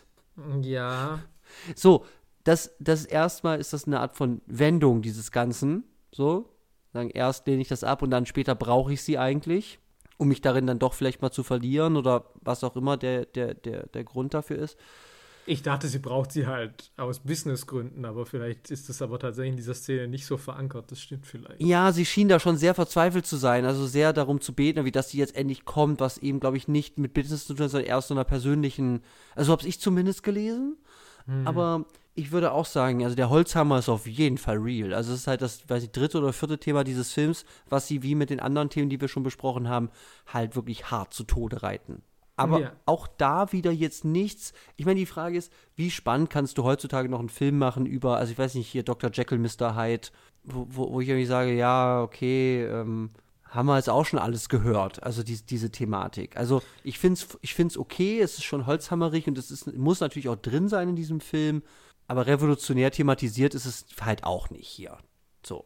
Also, mir fällt gerade ein, dass es in den 90ern gab es einen Fernsehfilm, den ich mal gesehen habe, äh, der hieß Norma Jean und Marilyn und äh, ja. das waren Ashley Judd und Mira Sorvino und die eine spielte Norma Jean und die andere spielte Marilyn. Ähm, Aha. also, ähm, wer, wer sagt Filme voraus, die in den 90ern passiert sind? Ja. Ich? Ähm, okay. Also ja, und ich meine, ich verstehe schon, dass das als Thema natürlich irgendwie drin sein muss, weil auch das wieder, das Faszinosum mit dem Leben von Marilyn Monroe ist ja natürlich vielleicht auch wieder das typische, die Fassade ist glänzend, alle schauen wir diese Bilder an, sie sieht aus wie die perfekte Frau und hat aber natürlich ein ganz tragisches Leben irgendwie dahinter. Das bietet mhm. sich schon alles an, aber ich würde halt auch sagen, also A, der Film zeigt mir das alles nicht, sondern der Film sagt es einfach, indem er sich halt immer wieder sagen lässt, äh, ich bin ja gar nicht Marilyn Monroe, also, wo ich sage, davon, also das ist jetzt noch nicht sonderlich die Erleuchtung, nur dass du das einfach behauptest. Und ich meine, was weiß ich denn über Norma Jean oder wie nimmt sie sich? Und ich finde halt auch wirklich, ich meine, da kann man jetzt wieder sagen, okay, sie spielt das, was praktisch, wie sie sich fühlt, das kannst du natürlich sagen, aber sie ist halt auch wirklich eigentlich durchgängig ein verschüchtertes, sexy Baby. Ja. Und also das, was man eigentlich ja vielen Rollen von Marilyn Monroe vorwirft, dass sie eigentlich nur irgendwie halt, ja, halt irgendwie die sexy Lady irgendwie sein durfte und irgendwie dümmlich. Das ist halt mhm. diese Norma Jean hier auch. Also, mhm. ähm, wenn die sagt, was, oh, man kann Spaghetti auch selber machen, man kann sie gar nicht nur im Laden kaufen. Also, sorry. Also, ich meine, ja. und sie ist halt durch, also sie hat halt durchgängig, also es ist nie, dass sie irgendwie mal Selbstvertrauen irgendwie ausstrahlt oder irgendwie halt, wo ich sage, sie ist ja dieser mhm. Star, sie hat ja diesen Magnetismus, sie kann das irgendwie auch an- und ausschalten, aber stattdessen ist es ja wirklich, also ich finde halt auch das wieder, sie ist immer so komplett labil und immer unfähig, das irgendwie auch zu überspielen und ja. Dann wäre auch ganz und, böse aufgefallen, ja auch dann, wenn sie da diesen Dostoevsky droppt und das ist so ein auch so ein großes Ding, dass man immer gesagt hat, ja, Marilyn Monroe, die war gar nicht so dumm, die hat wahnsinnig viel gelesen, ihr Lieblingsautor war Dostoevsky oder was. Aber dann ist sie in dieser Audition und ist so, oh, also, das, ich habe das ganze Drehbuch gelesen. Es ist eine wirklich strange Geschichte. Oh, es ist fast wie Dostoevsky. Aber ich denke, okay, also wenn mir das die Lady erzählt, dann sage ich auch nicht, wow, die ist aber ganz schön smart, sondern sage so, ja, sorry, ähm, hm. Mhm, der droppt Namen. Ja. ja, also. Also, wo ich halt ja. halt aussage, also, das ist wirklich, also diese Darstellung von dieser Figur, die halt auch wirklich auch fast ausschließlich über ihre Männerbeziehungen definiert wird. Also, ja. als ich diese Inhaltsangabe gemacht habe, habe ich halt auch wieder gemerkt, so, ja, und dann heiratet sie diesen Mann. Und dann mhm. heiratet sie den nächsten Mann. Und ähm, davor hat sie eine Beziehung zu zwei anderen Männern. Ist es, auf jeden Fall ein leitendes Motiv dieses Films, ja. Ja, und ich meine, klar, okay, Daddy-Issues, ja, deswegen braucht sie auch Männer, die müssen ja. diese, der Vaterfigur ersetzen, aber Check's es out. ist schon so. Also, es ist halt doch wahnsinnig eindimensional, was mir irgendwie halt über diese Figur erzählt wird, dafür, dass es fast drei Stunden gibt, in, die nur sich mit dieser Figur beschäftigen, die in jeder Szene ist. Ja, und jetzt versuche ich mal Full Circle hier zu gehen. Ja. Und ich glaube, jetzt müssen wir es anbinden an das, was du am Anfang gesagt hast. Nämlich, inwieweit diese ganzen Faktoren eben anders wirken oder anders rezipiert werden können, je nachdem, was ich für ein Vorwissen bezüglich dieser Frau habe. Ja. Mhm. Weil ich, ich sehe ich seh deine ganzen Punkte. So, also sagen, das ist, das ist, das ist zu, das ist zu flach, ja, ähm, gibt keine, gibt keine große Diskrepanz zwischen der, der Figur und der Person, Marilyn Monroe mhm. und Norma Jean. Mhm. So, du hast eine Menge Filme gesehen, du hast Biografien gelesen, du hast dich schon, also du hast ein ganz anderes Bild von dieser Frau, weswegen das bei dir vielleicht auch aufstößt mehr. So ist jetzt mal meine Unterstellung. Oder dir ja, gewisse ja, Sachen ja. mehr auffallen. Und ich, was ich gerade schon gesagt habe, wenn ich das gucke, kann ich mir einen Menschen vorstellen, der dann doch so getrieben und vielleicht doch einigermaßen eindimensional ist, ohne ihr jetzt als reale Person Unrecht tun zu wollen, ja? Aber kann ich mir das vorstellen, weil ich nichts über diese Person weiß, außer wie sie aussieht, aufgrund von Bildern, die ich mal gesehen habe, mhm. dann funktioniert es auf eine gewisse Art und Weise schon. Es ist natürlich sehr, sehr stark filmisch verkürzt und, und stark reduziert. Aber weil ich eh kein Verhältnis zu dieser realen Person habe, auf einer medial vermittelten Ebene, die du mehr hast als ich, weil keiner von uns hat sie je getroffen.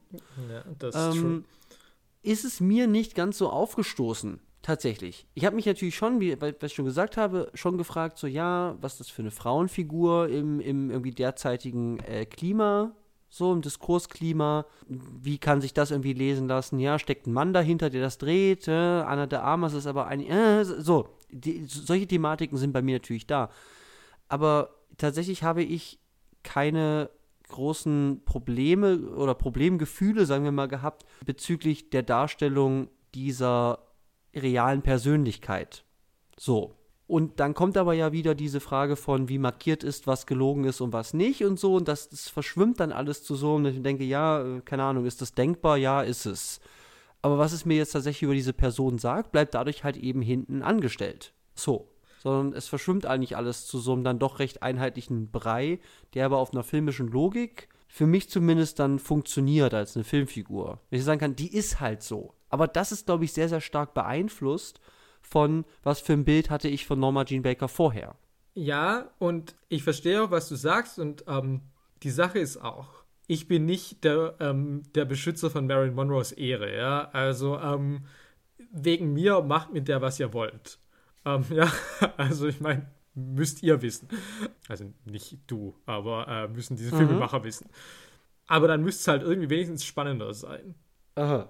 Ja. Also ich, wie gesagt, ich meine, ich würde bei einem Biopic auch immer sagen, lieber gut lügen, wie, wie mir eine schlechte Wahrheit erzählen. Ja, also ähm, ja, weil, er hat die Frühstück gemacht. Hey. ja, ja, also mhm. gib mir hier I'm not there. Was? Wie viele Menschen sind Bob Dylan? Ja, keine Ahnung, sechs. Ja, okay. Sagen so, ja gut, wegen mir. Ja, was? Bob Dylan ist ja, ein kleiner schwarzer Junge? Ja, natürlich. Ähm,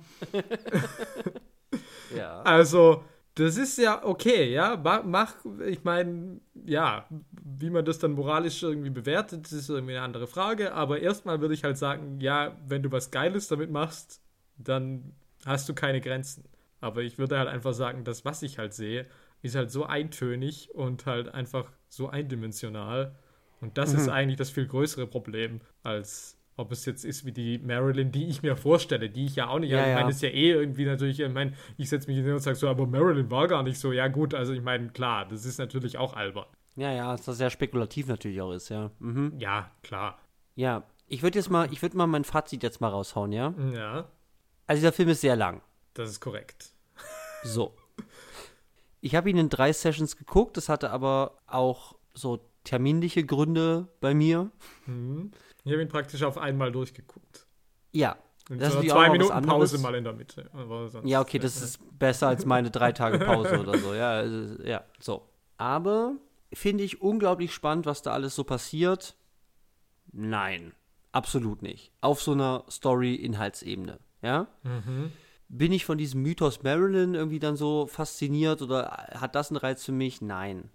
Was ich diesem Film aber natürlich schon zugute halten muss, ist, dass er für mich erstmal unglaublich gut aussieht. Also, weiß ich nicht, Style der Leute, Wohnungen, also alles, was so Ausstattung, Bühne und so weiter ist, finde ich erstmal unglaublich schick. Mhm. Und schaue ich mir unglaublich gerne an. Ich finde es auch super, in so ein Biopic erstmal so eine Art von surreale Bildwelt auch reinzuziehen. Das macht mich auch erstmal irgendwie glücklich kriege ich auf der Bildebene ein bisschen Abwechslung. So, da, weiß nicht, brennt dann, also gerne mal auch schwarz-weiß, aber weiß nicht, fahren die halt in so einen Waldbrand und so, da ist schon auch, glaube ich, ein bisschen Farbe dabei, aber ja, also das ist ja, das halte ich dem sehr zugute. So, diese ganzen Spielereien, das müssen wir jetzt auch mal nennen, ja, diese, diese, mhm. diese Formatwechsel und natürlich auch die Farbwechsel, die er macht, die scheinen kein, keine symbolische Funktion zu haben oder auch keine übergeordnete Funktion, nee. scheint so ein bisschen wieder Spielerei um seiner selbst willen zu sein. Ja, also um, um sich auch so ein bisschen von, von dieser ja. reinen, von dieser reinen Biopic-Kamera auch zu verabschieden und da so eine Art von ähm, surrealer Metaebene eigentlich auch reinzuziehen, also eine Künstlichkeit reinzuziehen. Mhm aber ich finde diese ganzen Spielereien, ja, weiß ich nicht, hier brennende Wohnungen, äh, total verrückte Kamerafahrten, äh, da diese Abtreibungsszene, sagen kann, ja klar kann das spannender sein, aber weiß ich nicht, dann steht da der Arzt, alle stehen da aufgereiht, im Hintergrund steht auch ein Polizisten, so, was macht der Polizist da? Also, äh, das sind so Sachen, wo ich irgendwie sage so, ah, das ist irgendwie dann doch so, so überhöht, dass es für mich dann doch auf so einer symbolischen oder auf, auf so einer Bildebene dann doch eine ganze Menge auch bietet. So, das, das muss ich dem sehr zugute halten. Und ich weiß nicht, was diese Marilyn-Figur, also wie geil die jetzt ist, aber alles, was Anna de Armas dann da macht damit, finde ich super.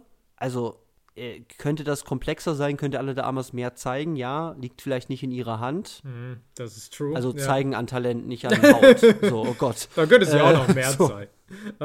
so, äh, das hast du gesagt.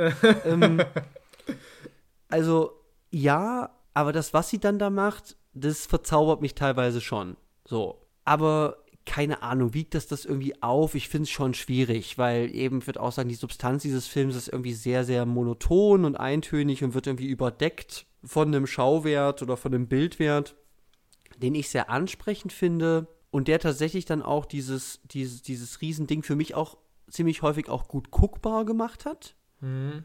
Aber ja, keine Ahnung, muss ich das nochmal gucken? Wahrscheinlich nicht. Wieder, mal, mal wieder so. Also jetzt rein aus dem subjektiven Empfinden.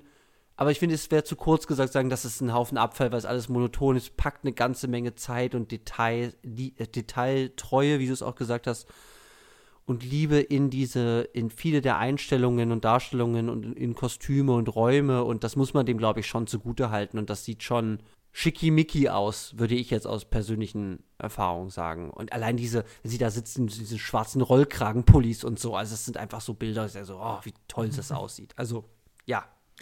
Ja, also, so ist ja also noch ungeklärt, wer von uns Mr. Style ist. Ähm, mhm. ähm, den Titel müssen wir uns noch irgendwie duellieren. Weil ich bin ja auch wirklich bereit, Filme, die inhaltlich mager sind für ihren Stil, ähm, dann einfach abzufeiern und zu sagen, ja, ja. habe ich da was gelernt, keine Ahnung, aber es sah super aus. Ja. Und ich würde auch mitgehen, dass ich sage, also klar, Ausstattung habe ich schon eh gesagt, auch wirklich Kameraführung, ich finde, das sieht auch hervorragend aus, gehe ich total mit. Ja, ja. Diese Wechsel gingen mir mit ihrer Randomness schon auch ein bisschen auf die Nerven teilweise, also mhm. gerade dann auch vom Bildformat. Ähm, also wie gesagt, die Einzelbilder sehen immer gut aus, aber manchmal wechselt es halt wirklich so oft und halt ohne irgendwie Sinn und Verstand, dass ich schon auch dachte, so ja gut, irgendwie ähm, weiß ich jetzt auch nicht, was ich damit soll. Und mhm. bei mir war es halt tatsächlich so, dass ich sage, es ist jetzt für mich nicht irgendwie so ein inszenatorischer Sog irgendwie en, äh, entstanden, dass ich sage, ja, okay, aber es waren irgendwie so die Bildwelten und die Musik und äh, ja, es wäre jetzt so einzigartig, dass ich sage, ja, deswegen wiegt das irgendwie irgendwas auf. Und dafür ist es mir halt dann, wie gesagt, ich muss es immer wieder sagen, doch zu konventionell. Also wenn es jetzt wirklich irgendwie ständig Marilyn Monroe ist in brennenden Räumen und keine Ahnung ähm, mhm. und oder halt auch irgendwie so mehr so, okay, ihr Leben ist eine einzige Horrorshow und wir gehen jetzt viel mehr darin, ja, irgendwie. Äh, ja. Dann würde ich das vielleicht alles anders sehen, aber ich finde das wirklich alles in so Ansätzen und dann aber halt auch nicht mutig genug. Und deswegen hat es mich halt eigentlich vor allem frustriert, weil ich das Gefühl hatte, da ist schon viel Potenzial da. Also wirklich mhm. auf, auf vielen Ebenen auch. Klar, Anna de Armas, ähm, ich würde auch sagen, also das, was sie machen darf, äh, macht sie auf jeden Fall hervorragend. Klar, ja, man ja. hört den kubanischen Akzent, ähm, aber andererseits bemüht sie sich schon mit der Stimme eigentlich oft auch wirklich, dass sie wirklich oft auch diesen Marilyn Monroe-Ton sehr gut trifft. Also für mich. Mhm. Also, wo ich dachte, das hätte echt auch irgendwie super sein können, glaube ich. Mhm. Aber irgendwie ja, hat es mich dann nur gefrustet. Und das ist dann natürlich für mich noch ärgerlicher eigentlich, wenn ich denke, so, ah, das hätte was werden können, dass ich total abfeiere. Mhm. Und stattdessen stehe ich halt da und sag so, was ist das? Also, und ich habe halt wirklich so oft die Augen verdreht. Also, das ist halt auch so was, wo ich, also. Mhm dann am Schluss auch dann, wenn sie sich dann umbringt und dann kommt irgendwie da nochmal das Bild von, vom Vater da in den Wolken da irgendwie. Also, oh, nee, also wirklich, wo ich, also wo ich, also und das war ja. auch wieder so ein Bild, wo ich sage, das sieht halt auch schrecklich aus, sorry, mit diesen CGI-Wolken da und also, naja. Also. Ja, der Film macht es sich auch einfach an vielen Stellen auch einfach sehr einfach. Das muss man einfach auch sagen. Ich habe jetzt in dem Satz auch fünfmal einfach gesagt und das zeigt, wie einfach dieser Film ist. Wirklich sich teilweise auch macht. Ja. Und ich weiß nicht, ja, ob du schade. noch mit deiner messianischen äh, Nee, ich würde äh, jetzt, ich würd okay. jetzt einen Sack zumachen. Also, ja, ich würde sagen, worüber haben wir nicht geredet? Wir haben nicht über, ich nenne es mal, semi-explizite Blowjob-Darstellungen geredet. Man hätte auf jeden Fall auch natürlich auch noch mehr über, ja, wir haben es ein bisschen angeschnitten, eine Male Gaze, Darstellung von Weiblichkeit, da kann man auf jeden Fall, oder von, von, von, von Frauen, kann man sehr, sehr, sehr viel mehr drüber diskutieren und auseinandernehmen, was hier passiert. Ich verkneife mir jetzt meinen großen, meinen großen Theorieblock. Ich arbeite gerade alle da draußen an einer, schon seit ein paar Jahren in meinem Kopf an einer Theorie der Schauspielerin, des Schauspielers als Messias und könnte das hier sehr, sehr gut anlegen, aber ich tue es nicht. Aber wir können auf jeden Fall sagen, Marilyn leidet wie Jesus. Ich das wollte gerade sagen, du hast halt heute gesagt, und das musst du auf jeden Fall der Welt mitteilen, ja. dass Blond eigentlich das gleiche ist wie die Passion Christi. Ja, das habe ich heute gesagt und das ist eigentlich schon true, das ist mir auch aufgefallen, also es ist mir halt aufgefallen, ich sage, ja, okay, Marilyn leidet halt am Anfang und sie leidet den ganzen Film über und es wird immer nur noch schlimmer, bis sie dann stirbt. Ja. Und das ist halt Jesus-Style. ja, also das hätte wirklich Mel Gibson nicht anders inszenieren können, ja. Also. Ja. Ja, gut, und genau, also wir haben natürlich viele Sachen ausgelassen, aber ich würde jetzt mal einen Deckel zumachen. Das war jetzt so unser Senf zu den Sachen, die uns jetzt ins Auge gestochen sind. Mal wieder viel zu knapp und kurz, ähm, aber seht uns nach bei so einem Drei-Stunden-Monster mit einer Menge kontroversen Themen. Ja. Und damit würde ich sagen, das war unsere neueste Folge von Neues, Neues aus, aus, der, der Welt. Welt. Neues aus der Welt. So, nach dieser schwierigen Diskussion bleibt mhm. uns heute endlich mal wieder nur noch eins zu tun und das ist die Top 1. 1, 1, 1, 1, 1. 1 durch 1 ist 1. Okay, man kann auch durch 1 teilen, aber nicht durch 0. So, das, das habe ich oh, mal gelernt. Ah. Ah. Algebra mit Olli. Random, ja. random Math Knowledge. okay, wir haben eine Top 1 dabei. Und zwar, ich würde sagen, wir waren schon mal unkreativer, aber hm, wir können euch beruhigen da draußen. Wir haben natürlich auch überlegt, Filme, die eine Haarfarbe im Titel haben, weil das lassen wir uns halt nicht nehmen, zumindest mal drüber nachzudenken. Aber wir haben uns dann doch für etwas entschieden, was wir, glaube ich, spannender fanden, was vielleicht auch die, eigentlich die spannendere Frage einfach ist. Und zwar, was sind unsere Lieblingsfilme, die sowohl in Farbe als auch in Schwarz-Weiß gedreht wurden? Mhm. Also, wo wir praktisch beides haben, wie wir es eben auch hier bei Blond haben, den Wechsel von Farbe und Schwarz-Weiß-Bild. Und es gibt tatsächlich mehr, als man instinktiv denkt. Man denkt eigentlich, das wäre jetzt sowas, das es nur in so mhm. ganz spezifischen Sachen geben würde, wie keine Ahnung. Klar, der berühmteste Klassiker ist irgendwie mal der Zauberer von Oz, weil das fängt halt mhm. schwarz-weiß an und dann geht es irgendwie in dieses Fantasieland und dann ist alles bunt. Ja. So, oder irgendwie vor 20, 25 Jahren gab es irgendwie Pleasantville und da sind die Charaktere dann auf einmal in einer TV-Show und die ist schwarz-weiß. Genau. Aber es gibt tatsächlich doch auch mehr, was jetzt gar nicht unbedingt so konzeptionell irgendwie verankert ist. Wie jetzt mhm. auch hier heute. Vielleicht. Ja. So, wer fängt an? Die ja, Top 1. Fang du mal an. Okay. Ich bin, ich habe es auf einer Liste gefunden und dachte, ja, komm, ich mach das, weil es ein Film ist, den ich sehr, sehr mag, der natürlich auch kontrovers diskutiert wurde und wird uh. von einem Mann, der noch sehr viel kontroverser diskutiert wurde und wird. Oh. Und zwar habe ich mich für Antichrist von ah. Lars von Trier entschieden. Mm. Nice. Ja, das ist mir direkt ins Auge gesprungen. Da dachte ich, ja, da, da, da, da kann ich zu stehen. Wir haben hier eben dann, also mal diese Geschichte, ja, äh, Ehepaar verliert Kind, geht in den Wald und dann passieren Sachen. Sagen wir es mal so. und wir haben praktisch immer so Einführungsszenen von so Blöcken. Also es gibt einen Prolog und einen Epilog, die sind in Schwarz-Weiß. Mhm. Und dann gibt es so praktisch zwischen den einzelnen, ich glaube, es sind drei Kapitel, gibt es auch immer ähm, Schwarz-Weiß-Sequenzen, die auch immer von Musik begleitet sind, wenn mhm. ich mich jetzt nicht vertue. Auf jeden Fall häufig von Musik, eben von Händel äh, auch begleitet sind. was du ja hast, aber okay. Naja. Ähm, und ja, keine Ahnung. Antichrist ist halt ein, ein crazy Film, also oh, mit ja. halt Bildern aus der Hölle, die ich halt noch nie, also die ich gar nicht geträumt habe, jemals zu sehen. Ich habe noch nie so einen atmosphärischen Wald gesehen. Diese Story ist halt auch total Banane, was da alles abgeht, aber es ist halt so over the top, grausam, aber eben auch originell und bildgewaltig, ähm, dass ich halt einfach mega Respekt für diesen Film habe.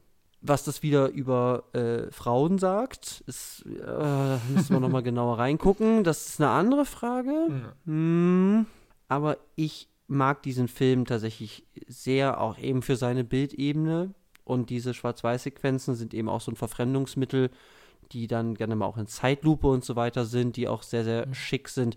Und ich meine, es ist ein, es ist ein Film, in dem es einen Fuchs gibt, der sich aus, selbst ausweitet und dann sagt Chaos Reigns. Also, ich meine, was will ich denn mehr von einem Film als das? Das ist halt wirklich, so, so oberflächlich bin ich halt. Da kann sonst was passieren. Wenn du das drin hast, dann bist du in meiner Top 10 All-Time-List automatisch drauf. So. und deswegen habe ich mich heute hier bei Filmen, die mit Farbe und Schwarz-Weiß arbeiten, für Lars von Triers Antichrist entschieden.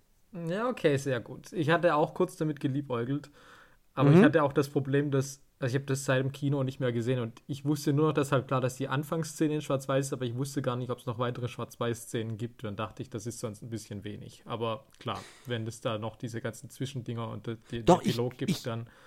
Ich denke schon. Ich glaube, dass diese Zwischensequenz, also Anfang, Ende ist klar, auf jeden Fall auch dieser mhm. Hügel mit den, mit den Frauen, mhm. ähm, mit den verpixelten Gesichtern auf jeden Fall in Schwarz-Weiß am Ende aber mein, meine Erinnerung sagt gerade, dass es zwischendurch auch schwarz-weiße Sachen gibt. Aber vielleicht irre ich mich auch. Aber nee, ich denke ich auch, dass. Das. Ja. Ich glaube auch, dass der Chaos Reigns Fuchs, zumindest da, wo, also ich glaube, das müsste auch irgendwie schwarz-weiß sein.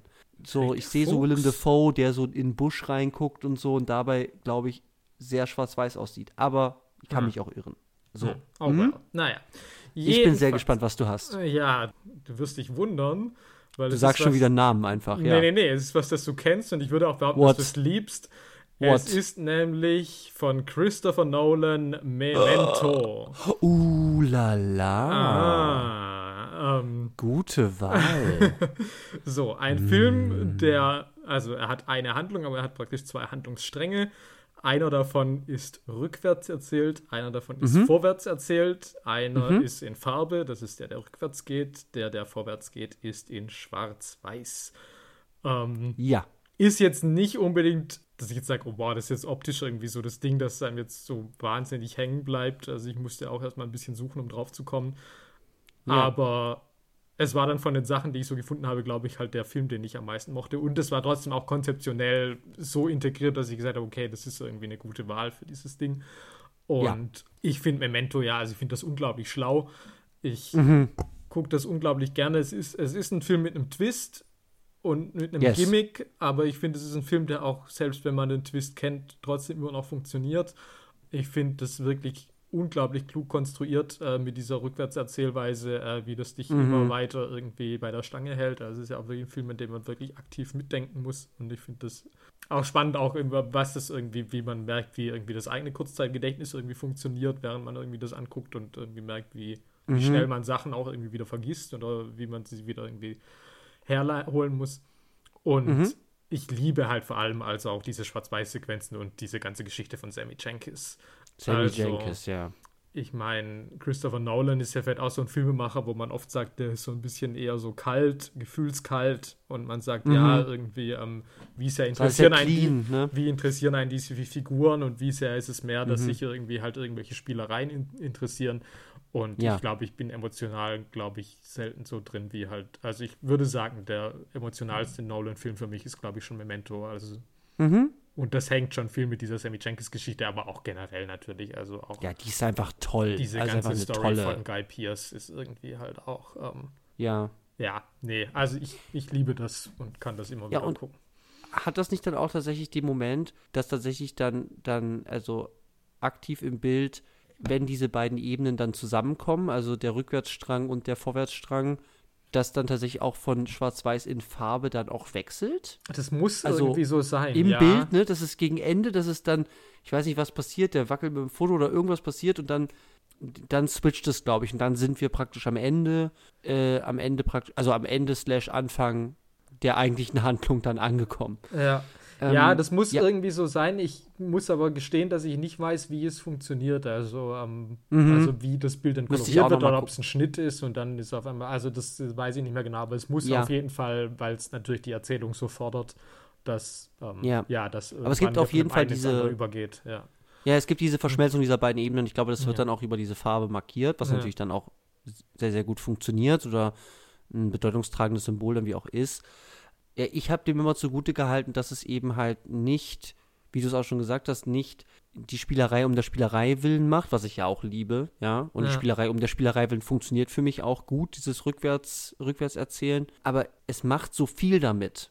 Also ja. es macht so viel auch mit Figuren. Also für mich eine der stärksten Szenen ist halt, wenn Carrie Ann Moss da halt erst reingedenkt, so, okay, die ist halt voll fertig und die ist halt super traurig und du musst dir helfen und dann in der nächsten Szene erfährst du, ja, die sagt dir jetzt, ja klar, du bist halt dumm, du kannst dich an nichts erinnern und mhm. ich gehe jetzt hier gleich raus und wenn ich wieder reinkomme, verarsche ich dich so richtig. Und so, wow, das ist halt so evil. Ja. Es ist natürlich auch ein bisschen aufs Auge, aber ich, ich mag das sehr gerne, wenn es diese formale Setzung auch inhaltlich oder auf Figuren bezogen stark befragt. Und das tut dieser Film und deswegen mag ich den auch sehr, sehr gerne.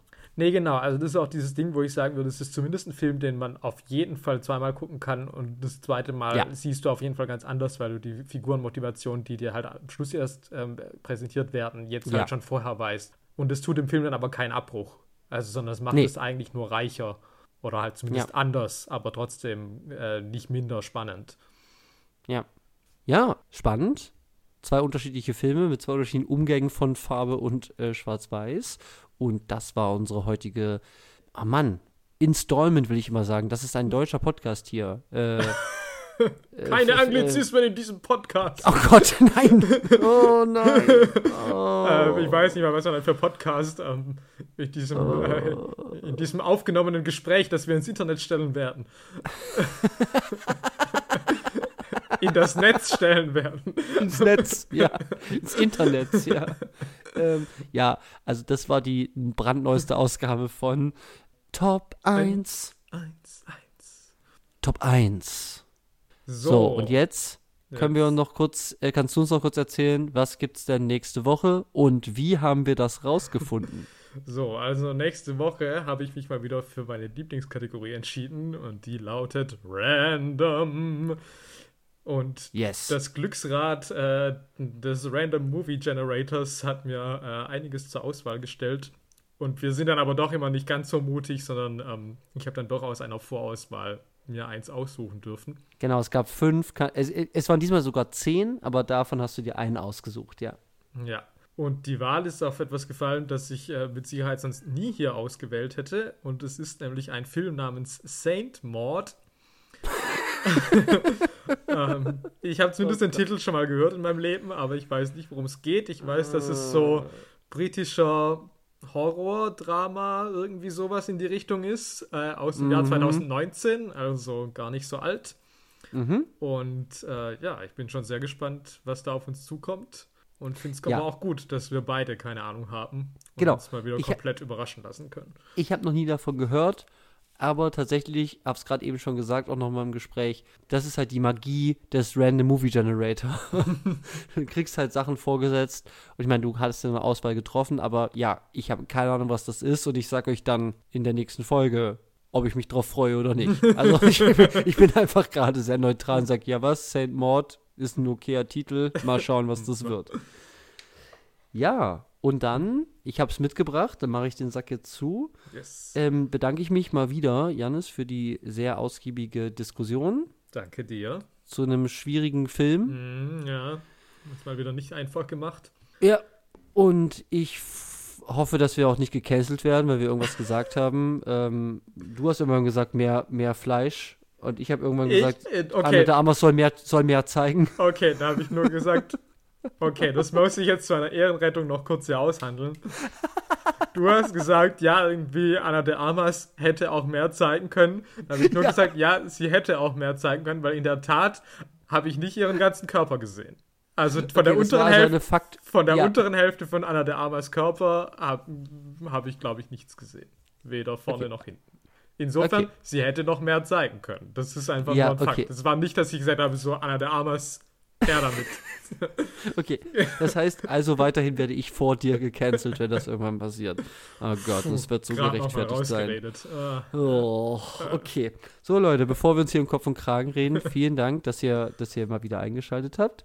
Und ähm, wir freuen uns natürlich auch, wenn ihr in der nächsten Folge dabei seid, bei Wer wer schaut? schaut Sachen.